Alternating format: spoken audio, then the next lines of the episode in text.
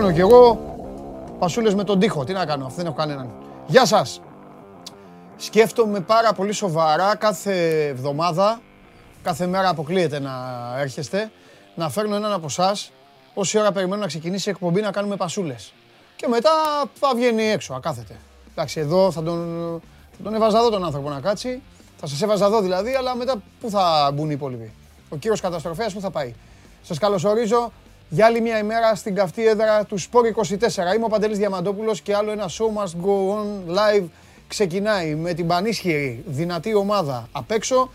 Εμένα εδώ μπροστά και όλους εσάς ε, μαζί στο πλευρό μου είπαμε έτσι, εμείς ε, μαζί, εγώ και εσείς μαζί, όλοι οι άλλοι απέναντι. Έτσι πρέπει να το πάμε. Λοιπόν, τα θέματα είναι πολλά. Ε, θέλω να φωνάξω λίγο περισσότερο σήμερα, έτσι τώρα στην αρχή, γιατί ξεκινάει η Ευρωλίγκα. Ξεκινάει ένα πρωτάθλημα, ένας μαραθώνιος, τον οποίο κακά τα ψέματα τον γουστάρετε όλοι, είτε σας αρέσει το μπάσκετ, είτε δεν σας αρέσει. Γιατί, θα σας πω το λόγο. Πέρα από το ότι όσοι είστε Ολυμπιακοί και Παναθηναϊκοί έχετε πάρει χαρές και λύπες, έτσι πάνε αυτά, θα σας πω όμως κάτι που πρέπει να το παραδεχτούμε. Η Ευρωλίγκα μας έχει κρατήσει όρθιους σε δύσκολες ποδοσφαιρικές όχι στιγμές, ούτε αναμνήσεις, αλλά σε δύσκολες ποδοσφαιρικές καταστάσεις. Δηλαδή, πόσες εβδομάδες υπάρχουν, καλή ώρα έρχεται η επόμενη και η μεθεπόμενη, πόσες εβδομάδες υπάρχουν που δεν έχει τίποτα. Δεν έχει πρωτάθλημα, έχει εθνικές ομάδες.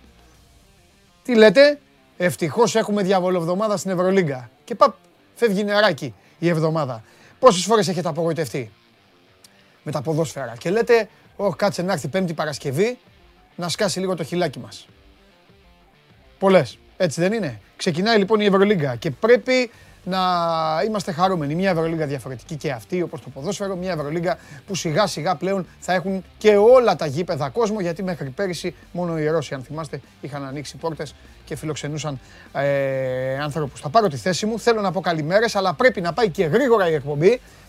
Ε, γρήγορα να καλύψω μεγάλο, μεγάλο σκέλος από την καθημερινότητα των ομάδων, από όλα αυτά τα οποία υπάρχουν, αλλά επειδή είναι μια εκπομπή, είναι η μοναδική αθλητική εκπομπή καθημερινή που καταπιάνεται με όλα, με ξεχωριστό ύφος, χωρίς να έχει ανάγκη κανέναν και καμία κατάσταση. Αυτό να το θυμάστε πάντα.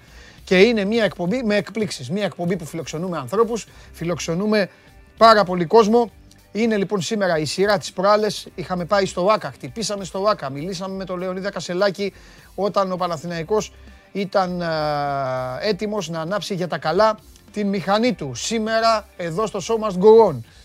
Αν δεν συμβεί εκτός απρόπτου, γιατί υπάρχει προπόνηση αυτή τη στιγμή, σε αργότερα θα φιλοξενήσουμε τον Κώστας Λούκα, τον άνθρωπο ο οποίος θα κληθεί να ηγηθεί των, α, της όλης κατάστασης στον μπασκετικό Ολυμπιακό σε πρωτάθλημα και Ευρώπη θα δώσει εδώ συνέντευξη ζωντανή στο σώμα του Gone Live οπότε όσοι γουστάρετε μείνετε εδώ φωνάξτε για τους φίλους σας και τις φίλες σας άμα θέλουν να παρακολουθήσουν όλα αυτά. Στη συνέχεια πάνω απ' όλα όμως τώρα θα το, πω, θα το πω και στη συνέχεια, θα το πω και μετά. Πρώτα όμως οι καλημέρες στον Κώστα τον Ιωάννη από την Πάφο.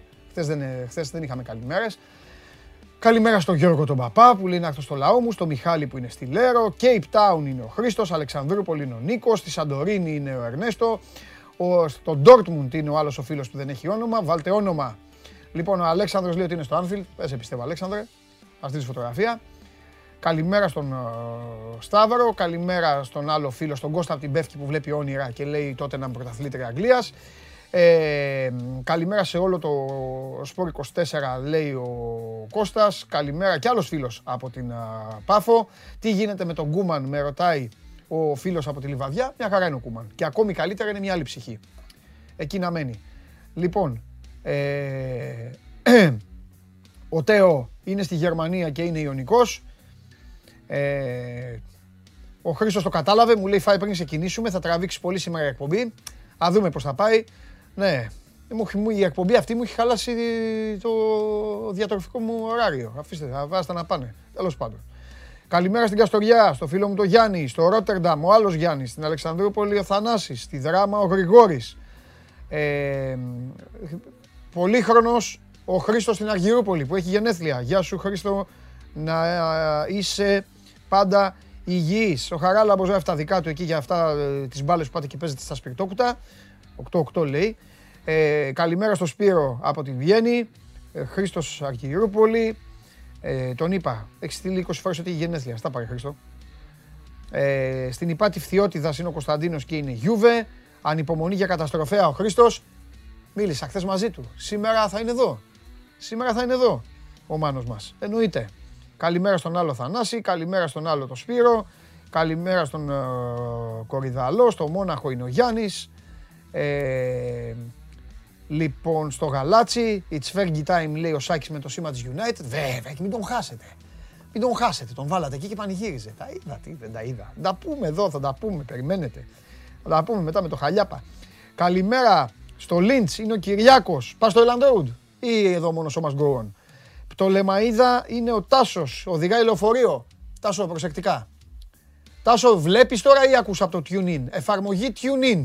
Ακούτε ολοζώντανη την εκπομπή για όσους δεν μπορείτε να την παρακολουθήσετε. Και από το αυτοκίνητο, προσεκτικά βλέπετε την κάρτα μέσω του Android το Apple CarPlay. Και μετά το τέλος, κανένα τέταρτο μετά, ανεβαίνει και στο Spotify με τη μορφή podcast. Όλα αυτά γιατί είστε. Ε, είστε μερακλείδες. Θέλετε να είστε με το σώμα του go μαζί παντού. Ο Θάνος ε, λέει περαστικά στον καταστροφέα, ο άλλος είναι στο Old Trafford, το λέει επίτηδες για να με πειράξει. Ε, ο Άρης είναι Ολλανδία και Λίβερπουλ. Μπράβο, Άρη. Ο Γιάννης είναι στο Κοροπή. Στην Έδεσα είναι ο Δαμιανός. Στο Βέλγιο είναι ο Πάνος. Ε, ο Κωνσταντίνος λέει ότι είμαι ο Ρεξάτος. Καλά είμαι, ναι. Καλά είμαι εδώ μαζί με εσάς. Είμαι καλά. Καλημέρα στον Νίκο στην Άρτα. Στην Αθήνα είναι ο άλλος ο φίλος. Πρωτότυπο αυτό. Δεν είχα πει, πλάκα, πλάκα δεν είχα πει ποτέ για στην Αθήνα κάποιον, ε. Λοιπόν, στη Λευκοσία είναι ο Νεόφυτος. Ε, που την Κυριακή ήταν στη Λεωφόρο και λέει ότι. Α, θα τα πω στο γουλί αυτά. Θα τα μεταφέρω, νεοφυτέ μου, τα παραπονά σου, ελπίζω να τα θυμηθώ. Καλημέρα στον Τζίμι στη Ζάκυνθο, στον Παρασκευά στη Λάρισα, στο Θανάση που είναι στα Μανιάτικα και στον Κώστα που λέει: Παιδιά, τι έπαθω καταστροφέας. Ε, τι να πάθει. Καταστράφηκε. Θα τα πει εδώ, θα ανοίξει, θα ανοίξει την καρδιά του. Στη συνέχεια. Ξεκινάμε. Γράφτε εδώ στη μεγάλη παρέα στο YouTube, εδώ που μας παρακολουθείτε όλο ζωντανα.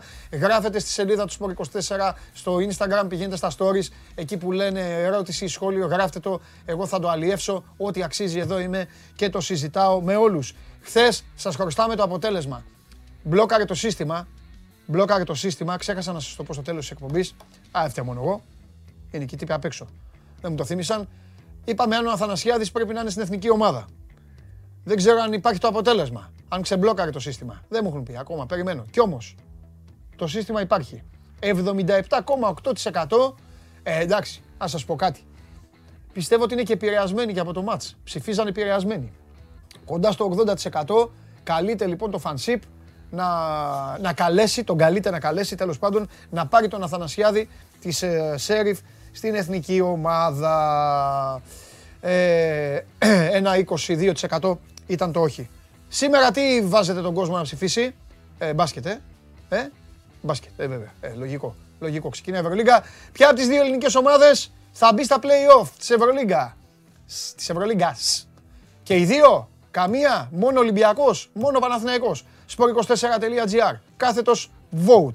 Ποια, ποια, ποια, ποια από τις δύο ελληνικές ομάδες θα μπει στα play-off της Ευρωλίγκα. Και οι δύο, καμία, μόνο ο Ολυμπιακός ή μόνο ο Παναθηναϊκός. Για να δούμε, θα ρωτήσουμε αργότερα, επαναλαμβάνω, ε, τον, ε, θα, τον, θα ρωτήσω και τον Σλούκα γι' αυτό. Θα τον βάλω να ψηφίσει. Έτσι, για την πάρτι σας. Προχωράμε.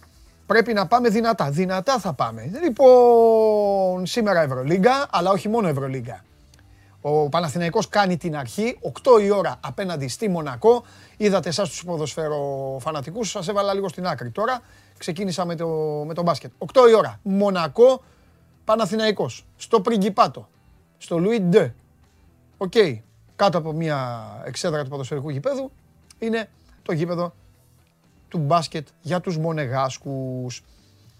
Τη Μονακό την οποία μπασκετικά τη μάθαμε τα τελευταία χρόνια. Έχουμε σήμερα και Παναθηναϊκό μπάσκετ. Θα βγει ο Τρίγκας να τα πει όλα. Σας είχα δώσει μια υπόσχεση την οποία εγώ τη λέω εδώ, να ξέρετε θα το τηρούμε. Μόνο, μόνο οι μηχανές μπορεί να μας τα χαλάσουν. Κανείς, κανείς άλλος.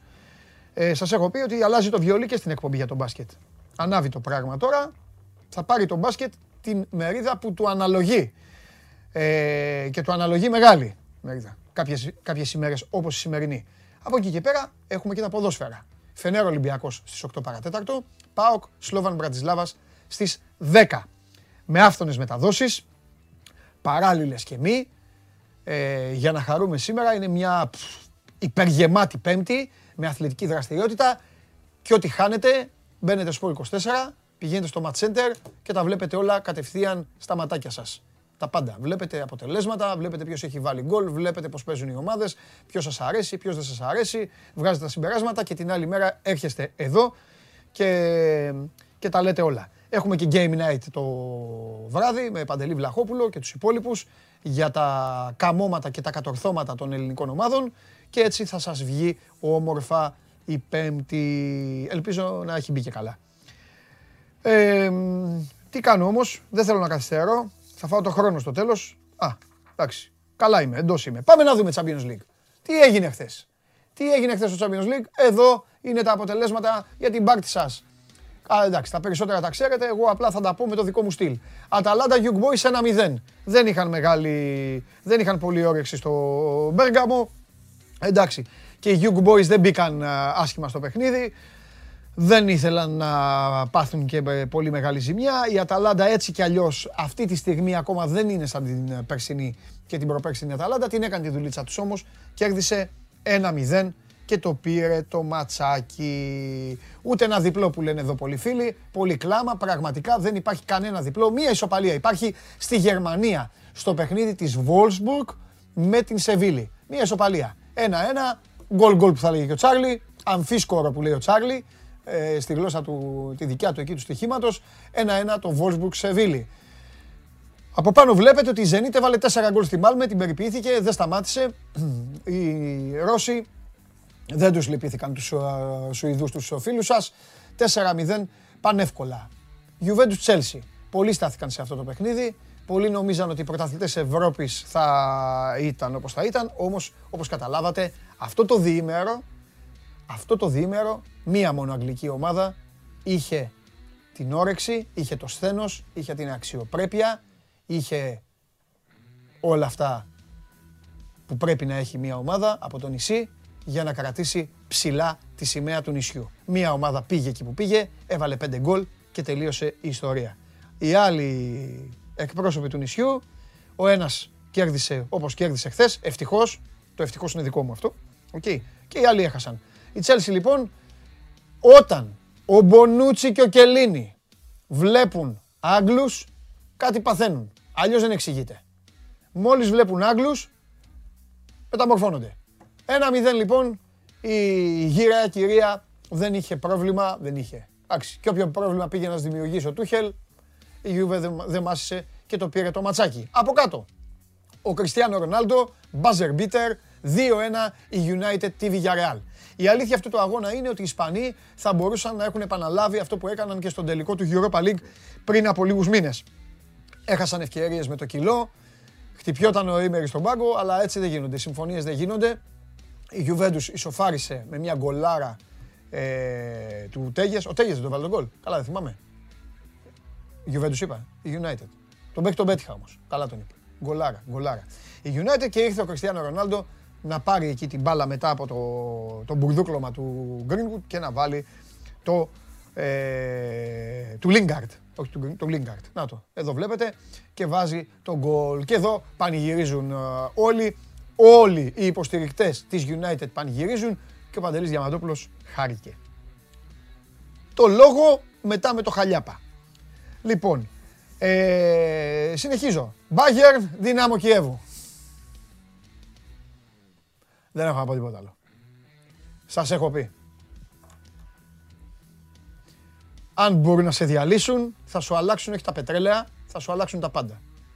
Αν δεν μπορούν, θα χάσουν ή θα φέρουν ισοπαλία. Αλλά δεν θα το συζητήσουν. Λεβαντόφσκι ακόμη βάζει γκολ. Μπενφίκα Μπαρσελόνα 3-0. Δεν δέχομαι όλη αυτή την παρξενολογία. Γίγαντα, γίγαντα. Το show must go on σε στηρίζει. Είσαι μεγάλος, είσαι πολύ μεγάλος. σου να λένε.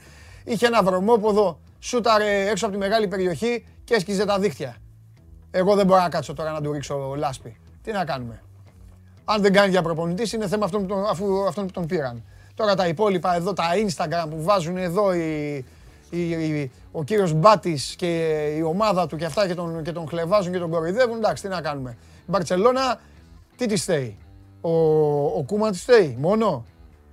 Ξανά γίνει η παλιά Μπαρτσελώνα. Εσείς τώρα που είστε, πόσο είστε; Άντε, να είστε 25 ετών και κάτω, καλά δεν λέω ρε Περπερίδη. Αυτή η ηλικία, 25 και κάτω. Εσείς στο μυαλό σας, δικαιολογημένα, η Μπαρτσελώνα είναι η μεικτή κόσμου. Η μεικτή διαστήματος στο μυαλό σας. Οι πιο μεγάλοι ξέρουν ότι η Μπαρτσελώνα γύρισε στα κανονικά. Και εγώ δεν είμαι μεγάλο, το ξέρω, δεν έχω πρόβλημα. Η Μπαρτσελώνα επέστρεψε στην κανονικότητά της. Αυτή είναι η Μπαρτσελώνα. Βγήκε ο Μέση, έκανε ότι έκανε εκεί λίγο Γκουαρδιόλα και οι υπόλοιποι Τσάβη Ινιέστα και αυτό είναι παιδιά. Δεν λένεστε. Περί τι είναι η Μπαρτσενολογία. Δεν καταλαβαίνω. Η Μπαρτσελώνα αυτή είναι. Μπενφίκα 3-0 και είναι και σε καλή κατάσταση η Μπενφίκα. Σάλσμπουργκ Λίλ 2-1. Όλα τα υπόλοιπα είναι για τους κουστομάτου. Βγαίνουν να κάνουν αναλύσεις. Κανείς δεν σας λέει την πραγματικότητα. Έτσι, αυτή είναι η Μπαρσελόνα. Πρέπει να κάνει αλλαγές. Αλλάξει, να ξαναβρει, κύκλους κάνει η ζωή. Τι να κάνουμε, ρε παιδιά; Κύκλους κάνει. Για όλα αυτά ο Κούμαν. Δηλαδή, ο Κούμαν, δηλαδή, αν φύγει ο Κούμαν τώρα και πάει αύριο ένας άλλος, τι θα αλλάξει νομίζω την Μπαρσελόνα πολύ; Δεν θα ξαναγίνει δυναμίτη. Τουρμπό. Κάνουν κύκλους. Ρωτήστε κι άλλους που έχουν να δουν. Άστο τώρα, τι θέλετε τώρα. Θέλετε να γελάτε με μένα. Ας, υπάρχουν κύκλοι που μέχρι να κλείσουν περιστρέφομαστε γύρω από τη γη 29 χρόνια. 20... Για να δείτε ότι είμαι και ειλικρινής. Ποιον έχεις έτοιμο; Εντάξει, τώρα δε, ο Περπερίδης δεν θέλει να κάνουμε εκπομπή, όμορφη, εγώ και εσείς. Αλλά λέμε τα ίδια και τα άντε, πάμε, πάμε, πάμε. Πάμε να πούμε για την ΑΕΚ. Πάμε για την ΑΕΚ.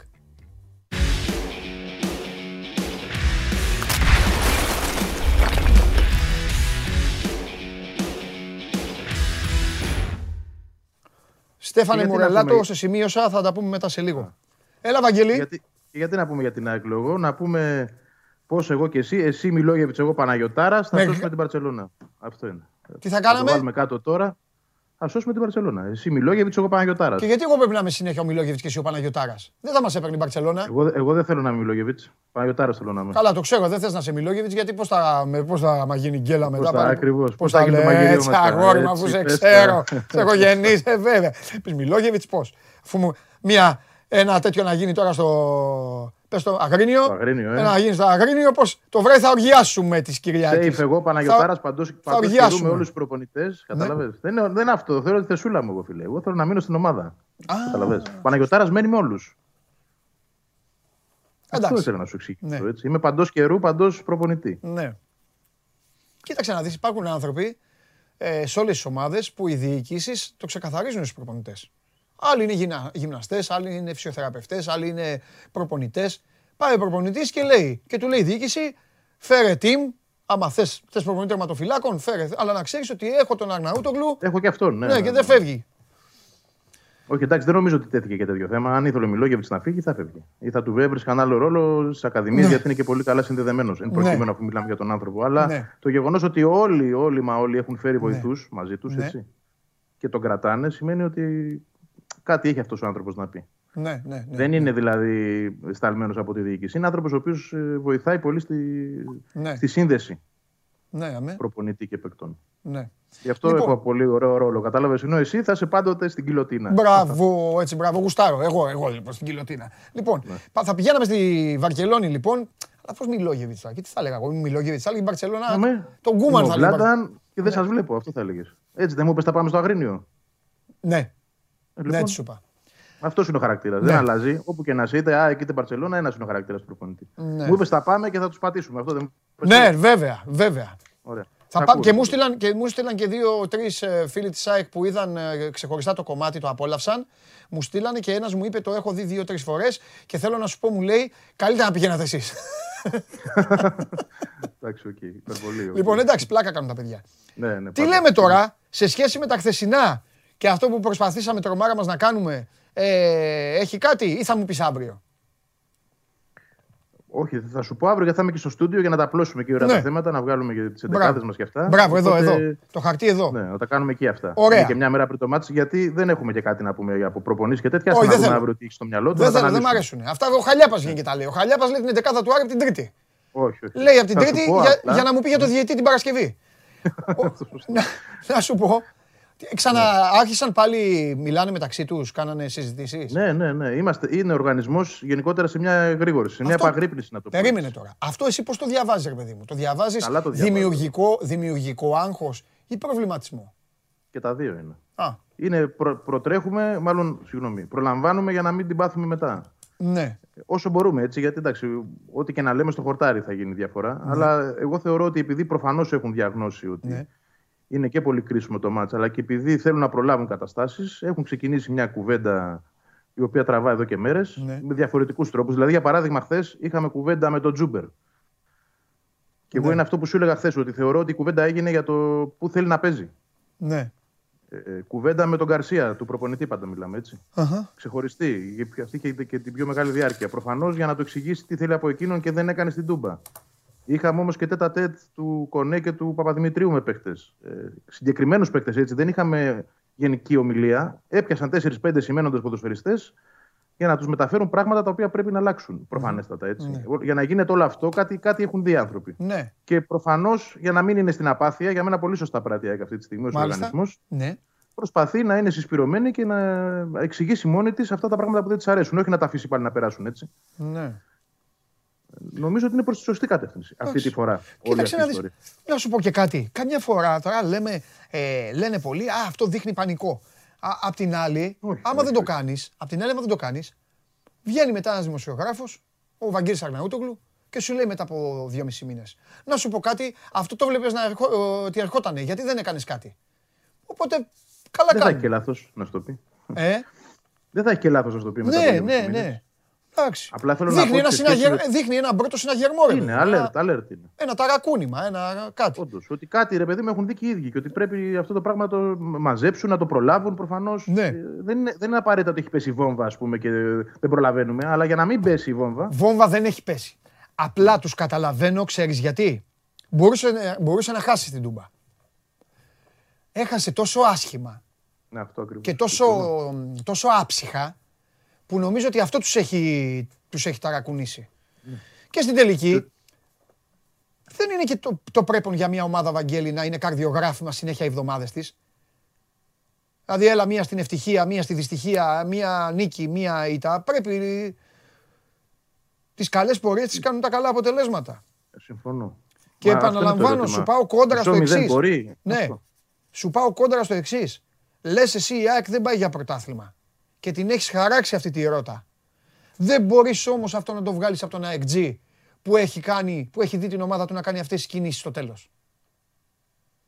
Ναι, θα σου πω κάτι όμως. Γιατί ε, σου λέει από τη μέση και μπροστά έχω παίκτες να ξερνάει η ομάδα φωτιές. Γιατί να μην διεκδικήσω κι εγώ ό,τι, μου, ό,τι, ό,τι, τη ζαριά μου, ό,τι μου, μου αξίζει; Δεν έχεις αυτόν όμως, κοίτα, δεν έχεις αυτόν εδώ. Δεν έχει αυτόν. Το μεταξύ, αυτός, επειδή τον κρατούσα στο χέρι. Αυτός, αυτός, ρε, Αλλά δεν έχει αυτόν πριν, πριν τα 7-8 χρόνια. Αυτό αυτός ρε φίλε, είχα ξεχάσει να σου το πω. Στο Ιωνικό Σάρις πήγα και το είδα από κοντά. Κάνουν το ζέσταμα οι ομάδες και λέω από μέσα μου. Που ξέρεις εγώ πόσο τον εκτιμούσα, τι σου έχω πει για την ΑΕΚ, έτσι. Mm-hmm. Ε, λέω από μέσα μου. Άρε δίστηκε Τσιγκρίνσκι. Αρθεί πάνω σου να πέφτει ο Καμαρά τώρα εκεί τι σου μέλε να πάθεις και από πίσω να βγαίνουν οι Τούρμπε και αυτοί. Πού να ξέρω εγώ ότι ο Άρης και πάει τώρα για ψάρεμα στη Νεάπολη. Τέλος πάντων. Φίλε, ο τύπος ο τύπος με, την, με την εμπειρία του. Με την εμπειρία ναι, του. Δεν, δεν Τίποτα. Αρχοντιά. Πήγαινε, στον, πήγαινε στον Καμαρά από πίσω ίσα ίσα. Ναι, ναι. Έβγαζε. Έβγε, τέλος πάντων. Πολύ καλός. Πολύ καλός. Πολύ καλός. Επίτρεψέ μου τώρα να πω κάτι πάνω σε αυτό που πες πριν. Έτσι. Ένα λεπτό, δεν θα με Απλά εγώ δεν λέω ότι δεν. Μάλλον να το πω διαφορετικά. Γιατί λέω ότι η ΑΕΚ δεν πρέπει να πηγαίνει για πρωτάθλημα. Όχι, δεν πάει. Το αν θα πάει ή όχι θα, το, θα φανεί στην πορεία. Μπορεί και να πάει από το, Γενά, από το Γενάρη και μετά θα το πούμε αυτό. Θεωρώ ότι δεν πρέπει γιατί έχει πολλά βήματα να κάνει πρώτα στο να γίνει ομάδα. Πώς θα πάει για πρωτάθλημα αν δεν γίνει ομάδα; Δηλαδή αυτή η εικόνα εσένα που σου δείχνει αυτή τη στιγμή είναι η εικόνα ομάδας που πάει για πρωτάθλημα; Αν... Από όλα τα μάτια. Δεν βάζω την τούμπα μόνο μέσα εγώ. Ναι. Όλα τα μάτια. Με, σκέψου τις φάσεις που έφαγε με τον Ιωνικό. Όλοι τρώνε φάσεις. Το μάτς με Όλοι τρώνε φάσεις. Όλοι τρώνε φάσεις. Ναι, εντάξει, τρώνε. Ε, η ΑΕΚ παρατρώει. Σκέψου ναι, ότι εντάξει, είναι κακή, ρε παιδί μου. Ναι. Ανασταλτικά είναι κακή ακόμα. Στη λειτουργία της όλη. Μπορείς να πεις όπως είναι λοιπόν ο σύνολο αυτή τη στιγμή ότι η ΑΕΚ πάει για πρωτάθλημα; Όπως τη βλέπεις εσύ. Ή θα μου απαντήσεις μετά το Αγρίνιο. Καλά, κοίτα, σίγουρα, σίγουρα το διάστημα της διακοπής που τον γκρινιάζω εγώ γιατί δεν μ' αρέσει, θα, θα κάνουμε άλλη κουβέντα. Τι θέλω να πω. Θα αρχίσουμε να, να, να, να εξετάζουμε. Τις πρώτες εξετάσεις θα τις περάσουν όλοι. Ε, σίγουρα. Αλλά να βγάζουμε δηλαδή ελέγχους. Αλλά. Εντάξει, ρε Βαγγελή.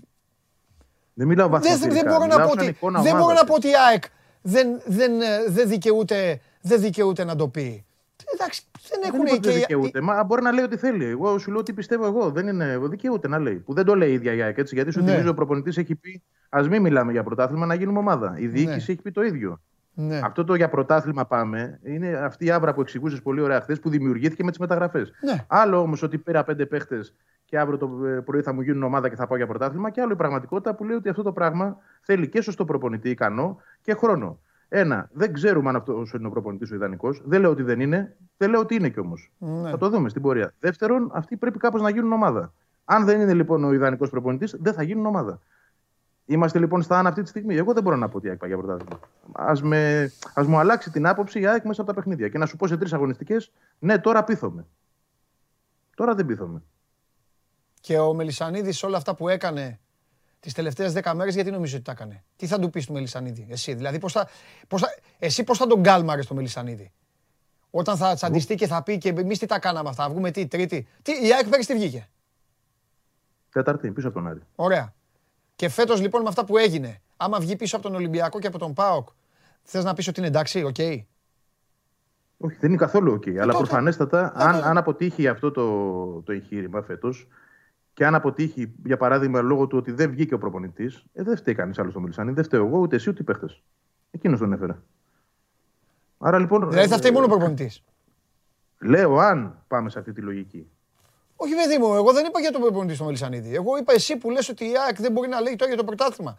Άμα δεν πάει καλά η ομάδα.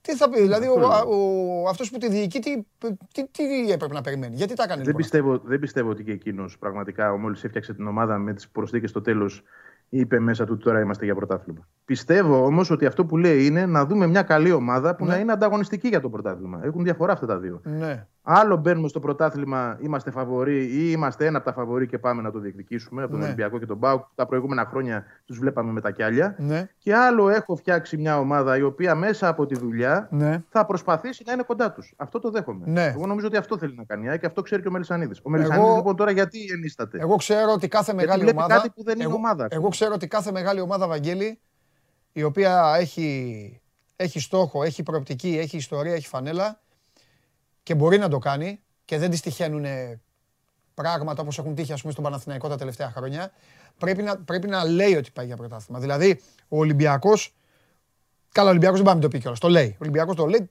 παίρνει και όλα τα χρόνια σχεδόν το πρωτάθλημα, λέει πάω για πρωτάθλημα. Ο ΠΑΟΚ λέει, πάω για το πρωτάθλημα. Συγγνώμη, ο Παναθυναϊκό το λέει. Δεν είναι Παναθυναϊκό. Λέει για πρωτάθλημα. Όχι, ο Έχει δικαιούται να μιλήσει. Ο Παναθυναϊκό όμως. Η ΑΕΚ δεν έχει περάσει αυτά που έχει περάσει ο Παναθυναϊκό. Πώς δεν έχει περάσει; Χειρότερα έχει περάσει. Η ΑΕΚ από τότε που... Όχι, η ΑΕΚ από τότε που. Η ΑΕΚ με επιλογή της. Θυμάσαι τι Έζησε ότι έζησε και μετά ανέβηκε, ανέβηκε και κατευθείαν με το που ανέβηκε έκανε ό,τι έκανε και πήρε πρωτάθλημα μετά. Ξεχνάς όμως ότι πριν την επιλογή να πάει στη ΓΑΜΑ Εθνική, ναι. έχει περάσει μια δεκαπενταετία. Τι έκανες αυτήν; Μια δεκαετία, εγώ θα σου πω. Περνάω τα χρόνια του Ντέμι γιατί εκεί πήγε για πρωτάθλημα. Ναι. Θυμάσαι, δηλαδή επί, επί Αδαμίδια πήγαινε για πρωτάθλημα. Επί Θανόπουλου πήγαινε για πρωτάθλημα. Όχι, αλλά αυτό τι σχέση έχει; Επί Δημητρέλου πήγαινε για πρωτάθλημα. Όλη τη σχέση, και αυτοί όλοι με το Μιλισανίδη, αυτοί όλοι με το Μιλισανίδη τι σχέση έχουν. Σου εξηγώ ότι είναι ένας μύθος ότι η ΑΕΚ πάει κάθε χρόνο. Εγώ, Βαγγέλη, μου ξέρω ότι η ΑΕΚ πήρε το Γεύτιτ. Πήρε τον Τζούμπερ, τον Άμραμπατ. Έχει φέρει τον Αραούχο με τετραετές συμβόλαιο. Έχει τον Λε Ταλέκ. Και δεν γίνεται η ΑΕΚ να μην μπει ότι έχω στόχο. Ναι, στόχο το πρώτο. Τι, δηλαδή, ποιος είναι ο στόχος της. Μα δεν το λέει. Conference League. Ποιο... Ωραία, θέλω να πεις ποιος είναι ο στόχος της ΑΕΚ. Σου εξήγησα, το είπα τόσο αναλυτικά. Ότι η ΑΕΚ αυτό που έχει ως σκοπό ναι. η ομα... είναι η δημιουργία ομάδας ναι. ώστε να μπει στο νέο γήπεδο της να διεκδικήσει το πρωτάθλημα. Δεν μπορεί να το του χρόνου δηλαδή, του χρόνου δηλαδή, του χρόνου να είμαστε καλά, αν είμαστε εδώ, θα μου πεις πάει για πρωτάθλημα. Και πάλι με αν. Αν βγει ο προπονητής αυτός και δεν πάμε σε άλλα. Ε, βέβαια. Ε, Πώς τα λέω εγώ, δηλαδή, πώς μπορώ να σου πω κάτι που δεν πιστεύω; Ναι, δεν δέχομαι το αν εγώ, όχι από σένα. Δεν το δέχομαι από μια ομάδα που. Καταλαβαίνετε. Τέλος πάντων. Δεν δηλαδή το ότι εγώ δεν πιστεύω ότι δεν μπορεί να πάει για πρωτάθλημα. Όχι, εσύ εννοείται, εννοείται βρε τη γνώμη σου. Εννοείται τη γνώμη σου. Εγώ Μακάρι δεν να μπορέσει. Έλα. Μακάρι να μπορέσει. Okay. Θέλω να σου πω όμως και κάτι άλλο. Είναι μια πολύ ε, θεωρητική, μάλλον μια πολύ ουτοπική θεώρηση να λέμε, ναι. και δεν είναι και αληθής, ότι η ΑΕΚ όλα τα χρόνια της ύπαρξής της πηγαίνει ναι. για πρωτάθλημα. Είναι πολύ ωραίο ρομαντικό. Ναι. ναι. συμφωνώ ότι θα έπρεπε να συμβαίνει αυτό. Ναι. Δεν ίσχυε όμως. Ναι. Είναι πολλά τα χρόνια που η ΑΕΚ δεν πήγαινε για το πρωτάθλημα ναι. γνωρίζοντα γνωρίζοντα το συγγνώμη εξ αρχής. Και επίσης επειδή είμαστε μπορεί, πολύ. Να μην αρέσει αυτό που λέω και να χαλάω τη ζαχαρένια κάποιον, αλλά επειδή έχω φάει τα χρόνια okay. τα, τα μαύρα ε, μέσα από τη δουλειά έτσι και ναι. παρακολουθώντας την ΑΕΚ, ξέρω ναι. πολύ καλά αυτό, για αυτό που μιλάω. Ωραία. Πάρα πολλά χρόνια πρώτα να θυμηθώ που δεν πήγαινε για το πρωτάθλημα. Πώς το έχουμε δηλαδή θέσπατο. Ωραία, πες μου κάτι. Επειδή, ναι, επειδή είμαστε πολύ έμπειροι και καταλαβαίνουμε τώρα και τι συζητάμε και ο κόσμος καταλαβαίνει αυτό το πράγμα με το Μιλόγεβιτς για να πάψει καν να μπαίνει στην κουβέντα το όνομά του. Τι θεωρείς ότι πρέπει να γίνει; Εννοείται να κερδίσει το Αγρίνιο; Νίκες, νίκες. Νίκες συνεχόμενες. Δεν φτάνει μία. Νίκες. Νίκες για να μπορέσει η ομάδα να πατήσει τα πόδια της. Τα αποτελέσματα κρίνουν τα πάντα. Θέλουμε, δεν θέλουμε. Εγώ δεν πιστεύω ότι πρέπει να φύγει ο προπονητής για να γίνω ξεκάθαρος. Ε, το, ναι. το, σωστό είναι να τον αφήσει μέχρι το τέλος της χρονια Αλλά για να μην παίρνουμε και εμείς το φταίξιμο η ομάδα είναι έτοιμη να το υπερασπιστεί αυτό το πράγμα. Δηλαδή να ναι. κάνει, ας πούμε, εγώ θα σου πω δύο συνεχόμενες νίκες και να πει ο Μιλόγεβιτ μένει. Είναι η ομάδα έτοιμη, ή τι πιστεύεις; Από την εμπειρία σου, επειδή μιλάμε για εμπειρία. Έτοιμη να κάνει τι; Να χάσει από το Αγρίνο και να χάσει από τον Ατρόμητο. Δύο μάτια σου λέω τα επόμενα. Είναι έτοιμη η ομάδα να πει ότι εγώ μένω με τον Μιλόγεβιτς; Όχι, όχι. όχι. Ε, δεν, νομίζω ότι, δεν νομίζω ότι καμία, καμία ελληνική ομάδα ε, δεν θα έχει σε, σε τέτοια περίπτωση. Δηλαδή αν μια ομάδα ε, χάσει ένα μάτς λεγόμενο ντέρμπι και κάνει άλλες δύο ήττες, ε, όλες οι ομάδες έχουν συζήτηση. Όλες, όλες. Και ο Ολυμπιακός με τον Μαρτίνης τετραετίας και ο Πάοκ ακόμα με τον Λουτσέσκου το, που έχει πάει εκεί για να, για να είναι βασιλιάς αυτή τη στιγμή. Ο, εντάξει, λογικό. Απλά... Ένας λόγος παραπάνω όμως για μια ομάδα η οποία έχει, έχει μπει σε αυτή, σε αυτή τη λογική και σε αυτό το ναι. τρυπάκι όλα αυτά τα χρόνια, ανερώντα και η ίδια τον εαυτό της πολλές φορές. Γιατί εγώ θα θυμίσω πολλούς προπονητές που ήρθαν. Ναι. Ο Καρντόσο με την προοπτική να μπει στην Αγία Σοφιά δύο χρόνια πριν. Ναι. Έτσι, και έφυγε ναι. σε ένα μήνα. Ναι. Λοιπόν, ο Ζουνίδης, ο οποίος ε, είχε τα στραβά του, αλλά δεν στηρίχθηκε όπως έπρεπε. Ναι. Και στην πρώτη στραβή, στο Αγρίνιο παρεπιπτόντω, έτσι, που μετά το μάτι και μετά την ήττα καρατόμησε τους παίκτες ο Μελισανίδης, mm-hmm. αν θυμάσαι. Mm-hmm. Λαμπρόπουλος, Μπακασέτα. Εξωθήθηκε και αυτός σε παρέτηση μετά από λίγο καιρό. Πού ακριβώς είναι η στήριξη και για ποια στήριξη μιλάμε. Και γιατί πάντα τη στήριξη τη ζητάμε από τον κόσμο ή τους δημοσιογράφους ή δεν ξέρω εγώ ποιον. Η ναι. ομάδα τι κάνει είναι το θέμα. Όχι εγώ και εσύ τι λέμε εδώ. Ναι, σωστό. Ωραία. Άρα λοιπόν, εγώ θεωρώ ότι η ομάδα η ίδια δεν είναι έτοιμη. Κάθε ομάδα έτσι, αλλά ειδικότερα η ΑΕΚ να δεχθεί αυτό που είναι ωραίο να λέμε ναι, στηρίζουμε τον προπονητή. Αλλά από την άλλη, μόλις κάνει τα δύο-τρία άσχημα αποτελέσματα, να του δείχνουμε και την πόρτα της εξόδου. Εκεί θέλει άντερα, εγώ πιστεύω. Mm-hmm. Συμφωνώ. Αν πιστεύεις τον προπονητή, έτσι. Αν τον πιστεύεις. Μάλιστα. Ωραία. Λοιπόν, αύριο εδώ. Έγινε. Έχουμε να πούμε πολλά. Ε. Πάλι χαρτί εδώ θα φτιάξουμε αύριο δεκάδα. Εντάξει, ωραία, ωραία. ωραία, ωραία. Και πες του, πες του, πες του Μιλόγεβιτς να κάτσει να δει. Ε, τι μαζί του είμαστε, άμα είναι να το να καθαρίσουμε εμείς. Εντάξει. Εντάξει, έλα, φιλιά. Γεια χαρά, γεια. Φιλιά. Γρήγορα, γρήγορα προχωράμε. Show must go live. Αρχίστε να μαζεύεστε. Ένα show must, ένα show must go live με πολύ μπάσκετ. Ε, αναγκαστικά σήμερα και σήμερα και αύριο και όχι αναγκαστικά, το παίρνω πίσω το αναγκαστικά, δεν κατάλαβα. Ε, επαναλαμβάνω αργότερα εδώ ζωντανή συνέντευξη στον α, Κώστας Λούκα με αφορμή και το ξεκίνημα της Ευρωλίγκας και ό,τι άλλο γουστάρετε και ό,τι άλλο αγαπάτε. Ε, Στέφανε Μουρελάτο, έστειλες ότι η Λίβερπουλ έχει ευρωπαϊκά από τότε που έπαιζαν με μαύρες δερμάτινες μπάλες. Ε. Έχεις παίξει με μαύρη δερμάτινη μπάλα; Έχεις παίξει να δεις τη δυσκολία; Νομίζω ότι σε ξέχασα. Ε, μην μου λες τέτοια. Και ένας άλλος φίλος, ο Κώστας, άκου, από όλη αυτή την κουβέντα που κάνουμε, λέει ο Κώστας.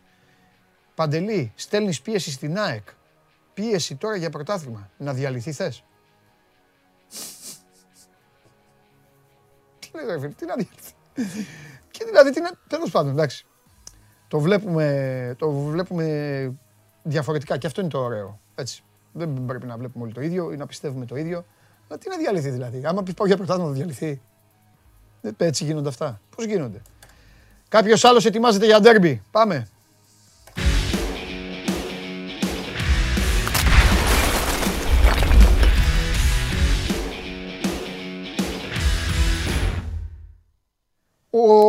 Μεγάλε. Καλημέρα. Καλημέρα. Καλημέρα. Ο νεόφυτος ναι. από την Κύπρο ναι. Πού να τον πετύχω, άρε νεόφιτε εδώ πέρα γίνεται χαμός αυτή τη στιγμή, νεόφιτέ μου δεν φταίω εγώ. Θα τον βρω όμως. Ήτανε VIP. είχε έρθει από τη Λευκοσία. Και λέει πρέπει να είναι τα μοναδικά στον κόσμο. Αυτό νεόφιτε μην το, μην το ξαναπείς βέβαια, γιατί υπερβάλλεις που λέει στον κόσμο, τέλος πάντων. Και λέει δεν είχε ίντερνετ, μόνο δύο τουαλέτες, εκ των οποίων η μία δεν κλείνει. Ήθελε να σου το πω. Ο Νεόφυτος θέλει να σου το πω. Εντάξει. Νεόφυτε να πα στο Stafford Bridge, τι να κάνουμε τώρα. Λεωφόρος αυτή είναι. Βαριά. Και μη λειτουργική. Τι. Ε, τι να κάνουμε τώρα, δηλαδή για όνομα. Ξέσπασμα του Κώστα Γουλή. Για όνομα του Θεού δηλαδή. Νεόφυτε, άσχημη μέρα. Άκουσέ με, Νεόφυτε, εμένα κοίτα στα μάτια. Άσχημη μέρα. Του μετέφερα το παράπονο. Έχει χάσει από τη Γιουβέντους που το περίμενε. Τα είπε χθες.